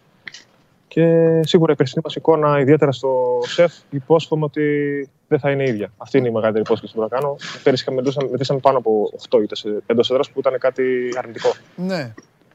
Και κόντρα, κόντρα στην παράδοση και κόντρα στην εικόνα που έδειχνε η ομάδα ε, όλα τα χρόνια. Το σεφ ήταν, ήταν μια έδρα, ρε παιδί μου, δύσκολη για τους ε, αντιπάλους. Ε, με την εμπειρία σου, έχεις την ίδια ανυπομονησία, μου είπες, όπως όταν ήσουν 18 ετών. Επειδή όμως δεν είσαι 18 ετών και έχεις πολύ μεγάλη πλέον εμπειρία. Ποια είναι τα στοιχεία που πρέπει να έχει μια ομάδα, Κώστα, για να πάει καλά στην Ευρωλίγα, για να έχει μια σταθερή πορεία; Να έχει κατανημένου ρόλους, ομοιογένεια, να έχει πλάνο και συγκεκριμένο στυλ παιχνιδιού. Είτε χάνει είτε κερδίζει να χάνει με το δικό της τρόπο. Παίζω στον μπάσκετ της. Και φυσικά θεωρώ για να πατήσει μια ομάδα στο top 8 χρειάζεται σίγουρα να έχει κόσμο όπως ο Ολυμπιακός, ας πούμε, οι μεγάλες ομάδες. Mm. Να έχει τον κόσμο δίπλα της. Πέρυσι χάσατε με το δικό σας τρόπο θεωρείς τόσες ήττες που κάνατε; Ε, θεωρώ ότι η έλλειψη ρυθμού ήταν πάρα πολύ σημαντικός παράγοντας. Το είδα και σε προσωπική εμπειρία, για μένα μιλάω. Ναι. Υπήρχε ένα, μια περίοδος τον Ιανουάριο που οι υπόλοιποι είχαν παίξει 60 παιχνίδια και εμείς είχαμε παίξει 25. Mm-hmm. Ε, αυτό τι εννοώ, δεν είναι μόνο αγωνιστικός ρυθμός, είναι ομοιογένεια, είναι η, η, η ρόλη μέσα στην ομάδα. Παίζοντας παιχνίδια, ο καθένας έχει το ρόλο του στην ομάδα. Όταν παίζεις ένα παιχνίδι στην ομάδα, είναι προπόνηση η οποία okay, κάνεις προπόνηση, αλλά δεν κατα, κατανομούνται οι ρόλοι όπως σε ένα παιχνίδι. Συνεπώς, Κώστα, ε, εντάξει, το έχουν πει πολλοί. Ε, ε, έχει δοθεί ουσιαστικά και μία απάντηση στο μεγάλο ερώτημα του αν είναι καλύτερα, αν ήταν καλύτερα το ένα παιχνίδι. Γιατί ξέρεις, λέγανε και πολλοί, ένα παιχνίδι θα έχει τη βδομάδα, θα είναι ξεκούραστοι, θα έχουν την άνεση, δεν θα έχουν το πέδεμα της Α1 ή ένα ταξίδι στη Ρόδο, ξέρω εγώ, ή στη Θεσσαλονίκη. Αυτό μάλλον πήγε περίπατο, ε. Κοιτάξτε, ο καθένας μπορεί να το δει από την δική του οπτική γωνία. Σωστό. Η ομάδα, η ομάδα επέλεξε κάτι το οποίο πλέον καταλαβαίνουμε για ποιο λόγο το επέλεξε. Ναι. Επέλεξε να θυσιάσει έναν αγώνα τη βδομάδα για την ομάδα ε, για κάτι καλό. Και δεν θέλω να σχολιάσω το αποτέλεσμα. Mm. Νομίζω όλοι το γνωρίζουμε. Από εκεί και πέρα, ε, όσο, στο αγωνιστικό κομμάτι, ο Ολυμπιακός ε, χτυπήθηκε γιατί όταν παίζει ένα παιχνίδι εβδομάδα, όπως τους είπα, είναι πολύ δύσκολο. Mm-hmm. Αν σε ρωτήσω ποιες ομάδες ξεχωρίζεις, θα μου πεις θα μου πεις κλασικά, θα μου πεις τις γνωστές. Ή... Ε, νομίζω, ε, άμα σε ρωτήσω εσένα, δεν θα πεις γνωστέ. Ποιες ομάδες θεωρείς θα πάνε στο άλλο φορά. Θα σου πω ρε Κώστα, ε, είναι φοβερό. Δεν θα είναι... Καλά κάνεις και μου, μου απαντάς έτσι. Μου... Ναι. Δεν σε ρώτησα όμως για να μου πεις αυτό. Σε ρώτησα, θα σου πω γιατί σε ρώτησα. Για να προβληματιστούμε παρέα, μήπως στο τέλος θα το βαρεθεί ο κόσμος. Ε, έχει, έχει περάσει από το μυαλό σου αυτός ο κίνδυνος. Να γίνει προβλέ... όπως ήταν κάποτε το, το Champions League. Και λέγανε η Real θα πάει τελικό. Μάλλον θα το πάρει. Ε, δεν νομίζω να το βαρεθεί ο κόσμος γιατί πάντα κάθε χρόνο υπάρχει μια έκπληξη. Ναι. Για μένα πέρυσι η έκπληξη ήταν η Μπάκερ, η οποία, αν θυμάσαι καλά, ναι. έκανε τον break και παραλίγο δέχτηκε ένα καλάθι στο τελευταίο δευτερόλεπτο buzzer beater και έχασε mm. μέσα στο Μιλάνο. Όταν ναι. διαφορετική σειρά. Mm. Ε, υπάρχουν πάντα εκπλήξεις. Ελπίζουμε κι εμείς ε, σε κάτι τέτοιο. Γιατί εντάξει, τα μπάτζες έχουν ξεφύγει, αλλά ο Ολυμπιακός ε, προσπάθησε να χτίσει μια σκληρή ομάδα, αγοράζοντας και πάνω από το πρώτο ράφι της Ευρωλίγα. Οπότε θεωρώ ότι ξεκινάμε από μια καλύτερη αφετηρία από ό,τι πέρυσι. Ναι. Και μπορεί, μπορεί να είστε εσείς η ομάδα που θα μπει σφίνα. Είναι, είναι, προσ, είναι προσβλητικό για τον Ολυμπιακό και τα όσα έχετε κάνει να, να, να, σου, λέω, να σου μιλάω για σφήνες. Εγώ θέλω να κοιτάξω το πρώτο στόχο της ομάδας που είναι να μπει στην Οχτάδα. Ναι. Είτε πρώτος είτε όγδοος. Να βρεθεί στην Οχτάδα. Γιατί έχει να βρεθεί αρκετά χρόνια στην Οχτάδα. Mm-hmm. Ε, από εκεί πέρα βλέπουμε. Ε, είχα σκεφτεί να σε ρωτήσω πώς νιώθεις που μετά από πολλά χρόνια θα παίξεις στην Α1. Ε, ψιλοαπάντησες, αλλά απάντησες για την ομάδα. Εσύ όμως έχεις περισσότερα χρόνια από την ομάδα, επειδή έλειπες. Ο, τι σου έχει, πες μου, τι σου έχει λείψει; Ε, μου έχει λείψει τα τοπικά ντέρμπι. Ναι. Τα τοπικά λέγοντας μέσα στην Ελλάδα, έτσι, όχι ναι. στην Ναι. Δηλαδή, παίζοντα στο Ιβανόφι, α πούμε, τώρα το κύπελο, είναι κάτι ιδιαίτερο. Ναι. Ε, τον Ολυμπιακό που θέλει πολύ κόσμο στην Ελλάδα να τον, ε, να τον θαυμάσει και να τον δει, γιατί έχει πολύ κόσμο στην Ελλάδα και θεωρώ ότι έλειπε από τον κόσμο του αγωνίζοντας μόνος του ε, στην, στην Αθήνα. Έτσι. Ναι. Γιατί υπάρχει κόσμος και στη Θεσσαλονίκη, υπάρχει και στην Κρήτη, υπάρχει ξέρω εγώ, στη Ρόδο, υπάρχει κόσμο γενικά. Mm-hmm. Κώστα, θα δούμε κάτι που δεν περιμένουμε από την ομάδα; Σαν τι, Βάλε μας λίγο. Δεν ξέρω, Κώστα, εσύ, εσύ έχεις, Κώστα, εσύ έχεις την μπάλα στα χέρια. Το, μπάσκετ είναι, το μπάσκετ είναι ίδιο. Το μπάσκετ είναι ίδιο παντού. Ο Ολυμπιακός πρέπει να παίζει και να προετοιμάζει για το κάθε παιχνίδι. Ε, αρχίζει γενομένης αύριο, που πρέπει να βασικότερο να ελέγξει το ρυθμό. Μιλάμε για μια ομάδα ρυθμού και τρελού ρυθμού. Mm. Ε, θέλω να πιστεύω ότι θα κοντρολάρουμε το παιχνίδι, θα κοντρολάρουμε τα rebound και θα κάνουμε ένα έτσι solid σκληρό παιχνίδι μεστό για να πάρουμε το πρώτο μας, ε, την πρώτη μας νίκη. Έχεις αλλάξει, έχεις αλλάξει πράγματα στο παιχνίδι σου. Με το Προσπαθώ να βελτιώνομαι. Ναι. Προσπαθώ να βελτιώνομαι. Είμαι 31 χρονών, αλλά θεωρώ υπάρχουν ακόμη αρκετά περιθώρια βελτίωσης. Προπονούμε καθημερινά για να μην χάνω καμία μέρα. Ναι. Ε, θεωρώ ότι είμαι καλύτερα από πέρυσι, σωματικά. νομίζω και η ομάδα είναι πολύ καλύτερη από πέρυσι. Ε, έγινε πριν από, πριν από τρεις ημέρες, ε, μιλώντας ε, εδώ στους 24 οι αδελφοί οι Αγγελόπουλοι, μας εκμυστηρεύτηκαν ότι... Ε, ρώτησα ρε παιδί μου με αφορμή την αποχώρηση του Σπανούλη, ε, ξέρεις, τους ρώτησα, έχετε κάνει τόσες μεταγραφές, τόσων παικτών και παικταράδες από το NBA έχουν έρθει και Έλληνες. Ε, ε, βαθμολογήστε λίγο, ποια είναι η πιο δύσκολη. Ε, Είπαν κάποιες, θυμήθηκαν τον Μασιγιάουσκας, ε, κάποιους άλλους και ε, εκεί κάποια στιγμή ο Γιώργος Αγγελόπουλος, αν θυμάμαι καλά, είπαν. Τέλος πάντων, δεν έχει σημασία. Είπαν ότι και ο Κώστας, και ο Κώστας δεν ήταν εύκολη περίπτωση. Ε, εγώ θέλω να σε ρωτήσω άλλο. Δεν, θα πάμε βέβαια στο, στο τι έγινε στην, ε, στην επιστροφή σου. Ε, δεν έχει ουσία. Εγώ θέλω να σε ρωτήσω άλλο πράγμα. Πέρυσι ένιωσες ρε Κώστα ότι έπεσε πολύ βάρος στην πλάτη σου; Ένιωσες ότι να, ξαναγυρίζω στον Ολυμπιακό, αλλά επειδή είμαι ο Κώστας που κατέκτησα τους τίτλους στον Ολυμπιακό, αλλά επειδή είμαι και ο Κώστας που πήγα στη Φενέρ και έκανα ό,τι έκανα και ανέβηκα τα σκαλοπάτια στην καριέρα μου, τώρα γυρνάω και θα περιμένει όλο το σεφ. Έλα, Κώστα, πάρ την μπάλα, καθάρισε τα όλα. Ε, Κώστα, τελείωνε, σούταρε, βάλε και 30, δώσε και 10. Το αισθάνθηκες καθόλου. Ή... Όχι, εντάξει, όλα καλά. Εγώ προετοιμάζομαι για το κάθε παιχνίδι τόσο σωματικά όσο και ε, πνευματικά όσο καλύτερα μπορώ. Ναι. Να κάνω συγκεκριμένα πράγματα στο γήπεδο. Ναι. Τα οποία έχω κάνει και κάνω εδώ και τόσα χρόνια. Το ότι είμαι στον Ολυμπιακό, να απαντήσω και σε, σε, στην απάντηση που σας έδωσαν, έδωσαν οι πρόεδροι. Ναι, ναι. Ήταν κάτι που το ήθελα πάρα πολύ. Ε, σίγουρα δεν ήταν εύκολο. Ναι. Αλλά επειδή μιλάμε για ανθρώπους του οποίους σέβομαι πάρα πολύ, είχαμε ειλικρινές συζητήσεις μεταξύ μας. Τα βάλαμε όλα κάτω, λύθηκαν απορίες, λύθηκαν παρεξηγήσεις. Είπε ο καθένας την άποψή του και καταλήξαμε στο να συνεργαστούμε γιατί ήταν κάτι που ήθελα και εγώ και προφανώς και οι πρόεδροι του Ολυμπιακού. Και τους ευχαριστώ και αυτό. Ναι. Τώρα, όσον αφορά το αγωνιστικό κομμάτι, δεν έχω νιώσει καμία πίεση. Αγωνίζω σαν άνθρωποι, σαν αθλητές. Έχουμε πίεση και πρέπει να έχουμε πίεση. Ναι. Έχουμε μάθει να λειτουργούμε με αυτό. Αλλά κανένα έξτρα βάρος. Ε, ο καθένας κάνει το ρόλο του. Έχω μάθει να κάνω τη δουλειά μου όσο καλύτερα μπορώ. Σίγουρα θα υπάρχουν παιχνίδια που δεν θα είμαι καλός, κάποια παιχνίδια θα είμαι καλύτερος. Το βασικότερο είναι ότι όταν η ομάδα πετύχει τους στόχους της, όλοι είμαστε πετυχημένοι. Ναι. Εντάξει, Κώστα μου, όπως καταλαβαίνεις όμως, κάποιος πρέπει, να παίρνει, πρέπει να παίρνει και την μπάλα. Και είναι, τόσο, είναι τέτοια η καριέρα σου, την οποία την έχεις δουλέψει βέβαια και έχεις πετύχει, τίποτα δεν σου έχει χαριστεί. Είναι τέτοια η καριέρα σου που είναι και λογικό, στατιστικά και μόνο, ακόμη και κάποιος που δεν ξέρει φοβερό και τρομερό μπάσκετ, να σε βάζει ως πρώτο επιλαχόντα στο, στο να πάρεις εσύ το, το top στα χέρια. Λογικό δεν είναι. Δεν φοβάμαι γι' αυτό. Ναι. Ε, υπάρχουν φάσεις που έχω σκοράρει, που, έχουν, που έχω χάσει το σουτ, δηλαδή έχω κάνει λάθος. Είναι μπάσκετ. Mm. Παίζουμε πιθανότητες. Προσπαθώ να κάνω το καλύτερο δυνατό για την ομάδα, στο σημείο, στο κομμάτι που είμαι εγώ δυνατός γενικότερα.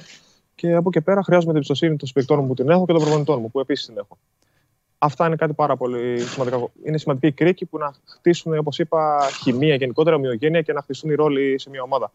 Δεν θα πω ότι ο ηγέτη είναι άλλοι ηγέτες εδώ. Υπάρχουν αρκετοί ηγέτες στην ομάδα. Αυτά γίνονται και κρίνονται μέσα στο γήπεδο όλοι. Ωραία. Μου βγάλεις πολύ καλή ε, πάσα για να, το, να σε χαλαρώσω και λίγο για τους uh, συμπαίκτες. Ποιος πιστεύεις ότι θα είναι. Η... Διάλεξε έναν. Ποιος, ποιον να προσέξουμε πιο πολύ, ρε παιδί μου. Ποιος θα είναι η ευχάριστη έκπληξη.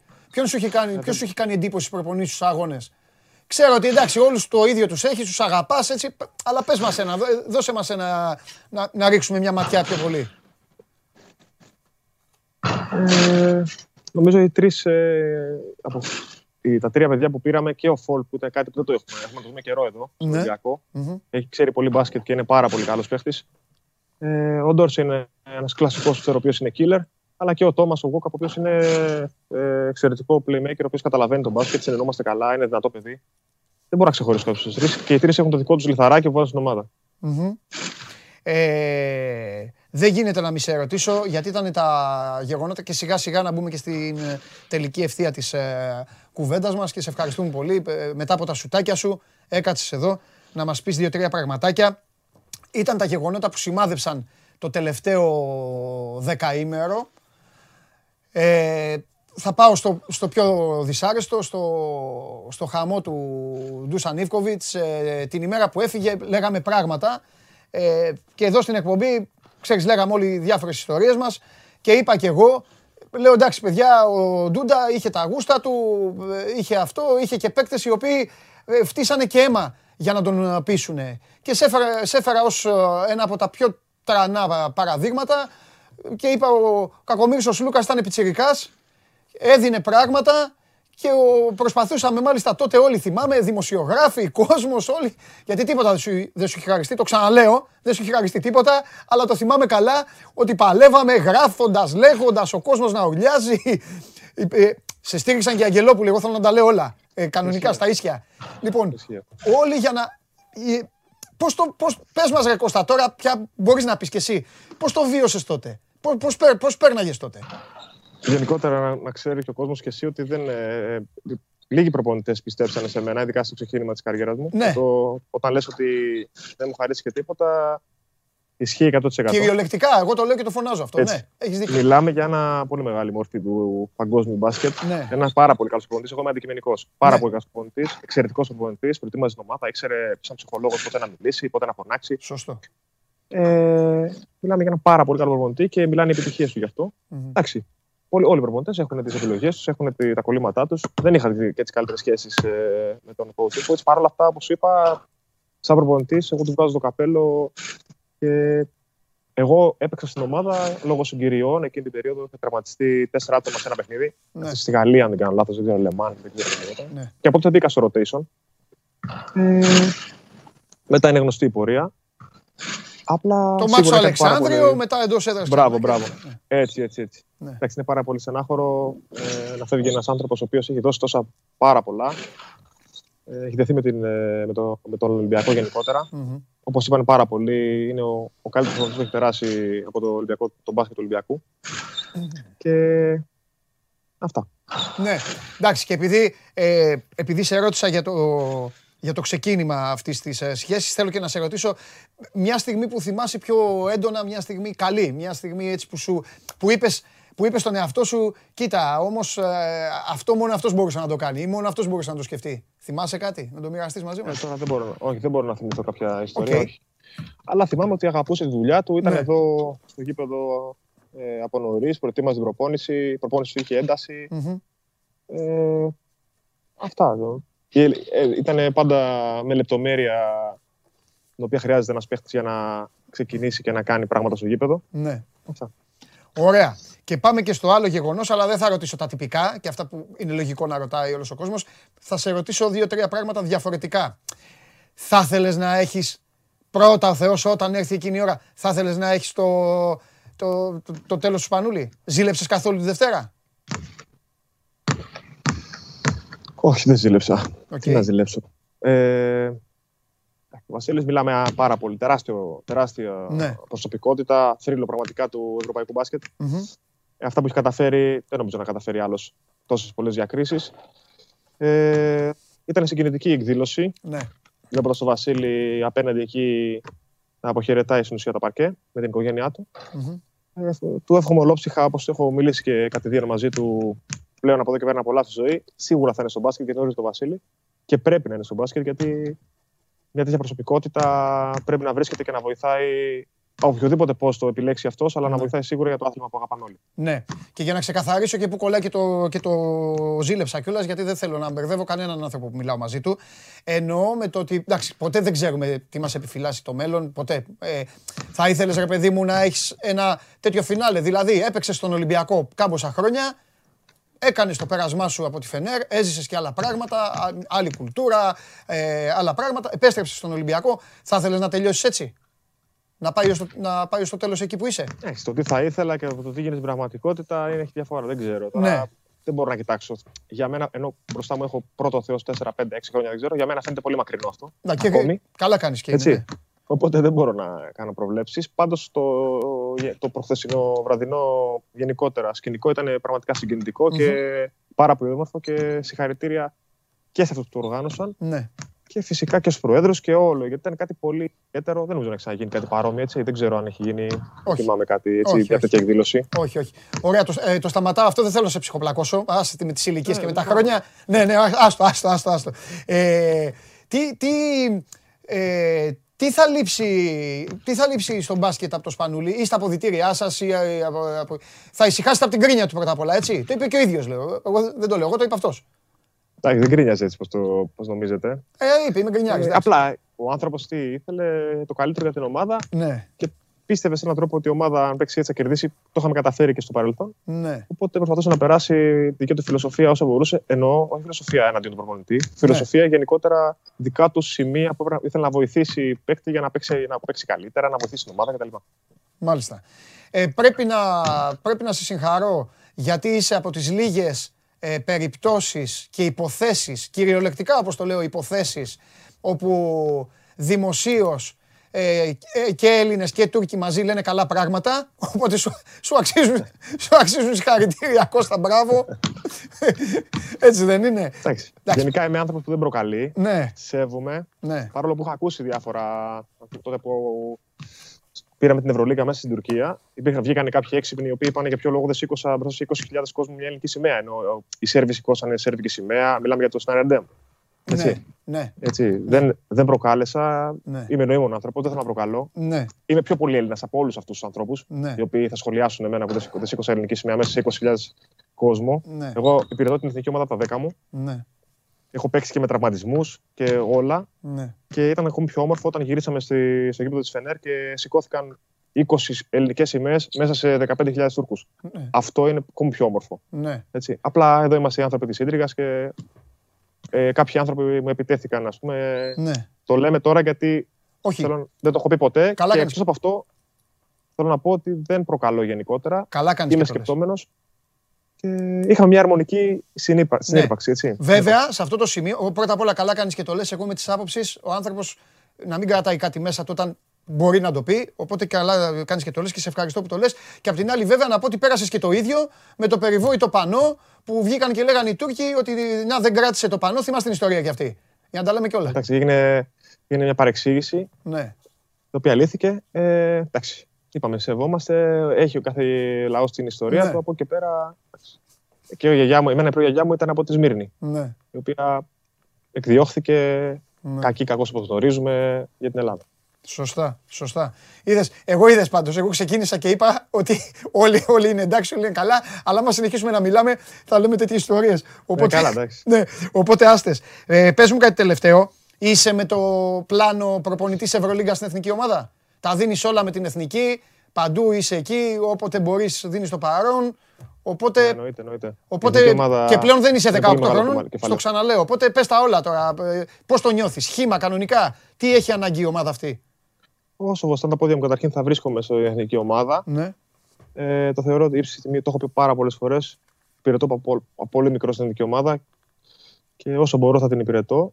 Ε, τώρα από και πέρα οι θείοντες θα αποφασίσουν. Εγώ είμαι υπέρ να καθίσουν όλοι και να βγάλουν μια λύση και εγώ θα ακολουθήσω σαν παίχτης ότι που είναι η προπονητή και η διοίκηση. Δεν έχω κανένα λόγο να πω κάτι παραπάνω οτιδήποτε. Ναι. Γνωρίζουν πολύ περισσότερο αυτοί που ασχολούνται για το άθλημα και την γενικότερη εθνική ομάδα και εμείς θα την ακολουθήσουμε. Εγώ θα είμαι εκεί στρατιώτης. Ναι. Εντάξει, τι να πω, ξέρω, όπως τριμπλάρεις, τριμπλάρεις και εμένα. Δεν πάω να αντιμετωπίσω. Τι να, να σου κάνω φάουλ, δεν θα γίνεται. Δεν, δεν το θέλω κιόλας. ε, λοιπόν, ελπίζω ε, τελειώνω έτσι γιατί θα τελειώσω έτσι γιατί εκμεταλλευόμενος και, και τον αέρα που έχω τη σχέση μας τόσα χρόνια, θέλω να πω να σου ευχηθώ υγεία πάνω απ' όλα. Ευχαριστώ πάρα πολύ. Και το δεύτερο, να περάσει καλά. Ε, άκουσε με Κώστα, εγώ θα σου το πω, δεν με νοιάζει, δεν θα σου το πούνε σίγουρα προπονητές και αυτά. Κάνω ότι γουστάρεις με την μπαλαγόρη μου. Κάνω ότι γουστάρεις. Κάνω ότι. ακούσει ο κόσμο Μπαρτζόκας αυτά. Ναι, άστο, δεν, δεν πειράζει, δεν πειράζει. Λοιπόν, στο λέω εγώ, κάνω ότι γουστάρει κάνω ότι γουστάρεις με την μπάλα και ότι, ότι υπάρχουν και παίκτες, κοίταξε να δεις, υπάρχουν και παίκτες, αυτή είναι η δική μου άποψη, παντελής τώρα, που πρέπει να κάνουν και με την μπάλα καμιά φορά ό,τι γουστάρουν. Τι να κάνουμε. Τι να κάνουμε. Να σε καλά, να σε καλά Παντελή. Κάντο εσύ. Καλή συνέχεια. Κώστα, να σε, καλά. σε ευχαριστώ πάρα πολύ. Να είστε καλά. Καλή αρχή, φιλιά. Να σε καλά, γεια σου Κώστα. Γεια σου. Λοιπόν, αυτός ήταν ο Κώστας Λούκας, ε, τον ευχαριστούμε πολύ ε, που έκανε τα σουτάκια του και τους ανθρώπους εκεί στο, στο ΣΕΦ και τους ανθρώπους του Ολυμπιακού και τον Πανάγο που έφυγε, έφυγε από εδώ, κομμάντο Χρήστος Πανάγος για να γίνει η σύνδεση. Ε, είπαμε κάποια πράγματα, κρατήστε αυτά που είπε για το τι πέρασε, έτσι παίζοντας σε μια τουρκική ομάδα και τώρα για τα χρεώματα, μία από τους μεν, μία από τους δε. ο Σλούκα, ο οποίος θα αναγκαστεί. Εντάξει, εγώ το είπα κάνω ότι γουστάρεις με την μπάλα, αλλά να ξέρετε κάτι.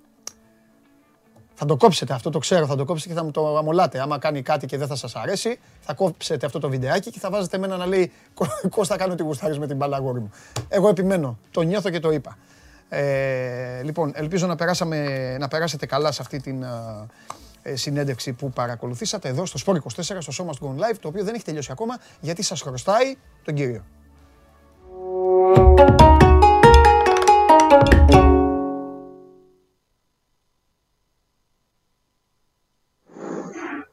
Χαίρετε. Οριστικά εκτός αποστολής της, της Φενέρ, ο Ζιλ για απόψε. Ε, αυτό ήθελα να πω. Τσάρλι μου, βομβάρδισε, βομβάρδισε, βομβάρδισε. Περνάει τον Μπλακεντέγκερ γιατί κάνουν δίπλα έργα, περνάει τον Μπλακεντέγκερ. Έχεις βγάλει κόρνες, έχεις βγάλει σκουπιδιάρικα, έχεις βγάλει τη φίφη. Έχει... Τώρα μου έβγαλες και Μπλακεντέγκερ. Λοιπόν, πάμε, θα... εσύ την εκπομπή θα την την στον αέρα. Πάμε, βγάλε κάρτες, βγάλε, πες τα παιχνίδια να φύγω. Λοιπόν, ναι, οκ. Okay. Για τον τρίτο όμιλο, για τον τρίτο όμιλο παίζει Λέγκια Λέστερ. Η Λέγκια είναι σε πολύ κακή κατάσταση. Εγώ και τα τέσσερα παιχνίδια τα έχω βγάλει σε ίδια λογική. Μάλιστα. Δηλαδή στηρίζομαι σε ομάδες που δεν είναι καλά στη βαθμολογία και τι κοντράρω. Δεν είναι καλά στη βαθμολογία του πρωταθλήματος. Η Λέγκια αυτή τη στιγμή βρίσκεται 14η θέση στο πολωνικό πρωτάθλημα. Είναι 14η, έχει τρεις νίκες και τέσσερις ήττες. Παίζει με τη Λέστερ και έδειξε η Λέγκια στην Πρεμιέρα με τυχερή νίκη στην έκανε στην ε, Μόσχα στο τέλος, κέρδισε ένα 0. Η Λέστερ ε, πρέπει να πάρει το παιχνίδι να πάρει τα πάνω της και ψυχολογικά για το, και για την Πρέμιερ. Το διπλό δίνεται στο 1,65. Στο να λέω είναι 14η. Επίσης έχει τσακωθεί ο πρόεδρος της Λέγκια με τον προπονητή και γράφουν σαν ρεπορτάζ ότι το πολύ τη Δευτέρα θα έχει απολυθεί, θα φύγει. Ο Μιχνίεβιτ λέγεται ο προπονητή. Λοιπόν, στον όμπλο του Ολυμπιακού, Adverb Eintracht. Την Adverb την είδαμε και στο Καρεσκάκης. Είναι σκληρή ομάδα. Δεν είναι εύκολη. Να πω ότι ο Νεγκολάν που κάνει τη διαφορά έχει αρχίσει πλέον και παίρνει 90 λεπτά. Τρία συνεχόμενα παιχνίδια. Τα τελευταία δύο, μάλλον, ε, παιχνίδια παίζει 90 λεπτό. Ε, μετά από το μάτσο Καρεσκάκη, η Adverb έχει τρεις συνεχόμενες νίκες. Παίζει ο Ντόσοδα με την Άιντραχτ. Η Άιντραχτ ακόμα δεν έχει κάνει νίκη στο, στο πρωτάθλημα ούτε στην Ευρώπη. Έχει συνολικά έξω παλιές και δύο είτε σε όλες τις ε, επίσημες διοργανώσεις και τη δίνουν φαβορή. Εγώ νομίζω ότι η Adverb θα είναι σαν όμιλο. Πιστεύω κιόλας ότι θα τη διοικήσει ακόμα και πρόκληση. Δίνεται στο 1,90 με 1,95 η διπλή ευκαιρία της Adverb. Νομίζω ότι είναι λάθος των εταιριων Λοιπόν, πάμε στα παιχνίδια των 10 και στον 5ο όμιλο Μαρσέη Γαλατά Σαράι. Η Γαλατά Σαράι κέρδισε ένα 0 τη Λάτσιο, το βάλε μόνος στου 300. Και αυτή δεν είναι καλά. Είναι δέκατη στο, στο τουρκικό πρωτάθλημα με 3-2-2 ρεκόρ. Δεν είναι καλά η Γαλατασαρά. Η Μαρσέλη είναι σε καλή κατάσταση. Είχε μέσα, ήταν δική της νίκη στη Μόσχα. Είναι χαλιά και λαιμό μου. Τέλος πάντων, είναι δική της νίκη στη Μόσχα. Ήταν πολύ, ήταν πολύ καλύτερη. Και στο 88 δέχτηκε ένα γκολ. Χάρισε πραγματικά αυτή τη νίκη. Τα 6 γκολ ήταν 0-11-2-11. Τα 6 γκολ και κατάφερε και το φέρε ένα-ένα. Νομίζω ότι ο Άσος της Μαρσέικ θα φέρει διόρθωση στην βαθμολογία του ομίλου. Μαρσέικ Γαλατά Άσος. Και πάμε στον 7ο όμιλο. Η Celtic είναι γεμάτη απουσίες και δεν είναι καλά. Και εδώ έχουμε τη Celtic με ρεκόρ στο σκοτσέζικο πρωτάθλημα 3-1-3.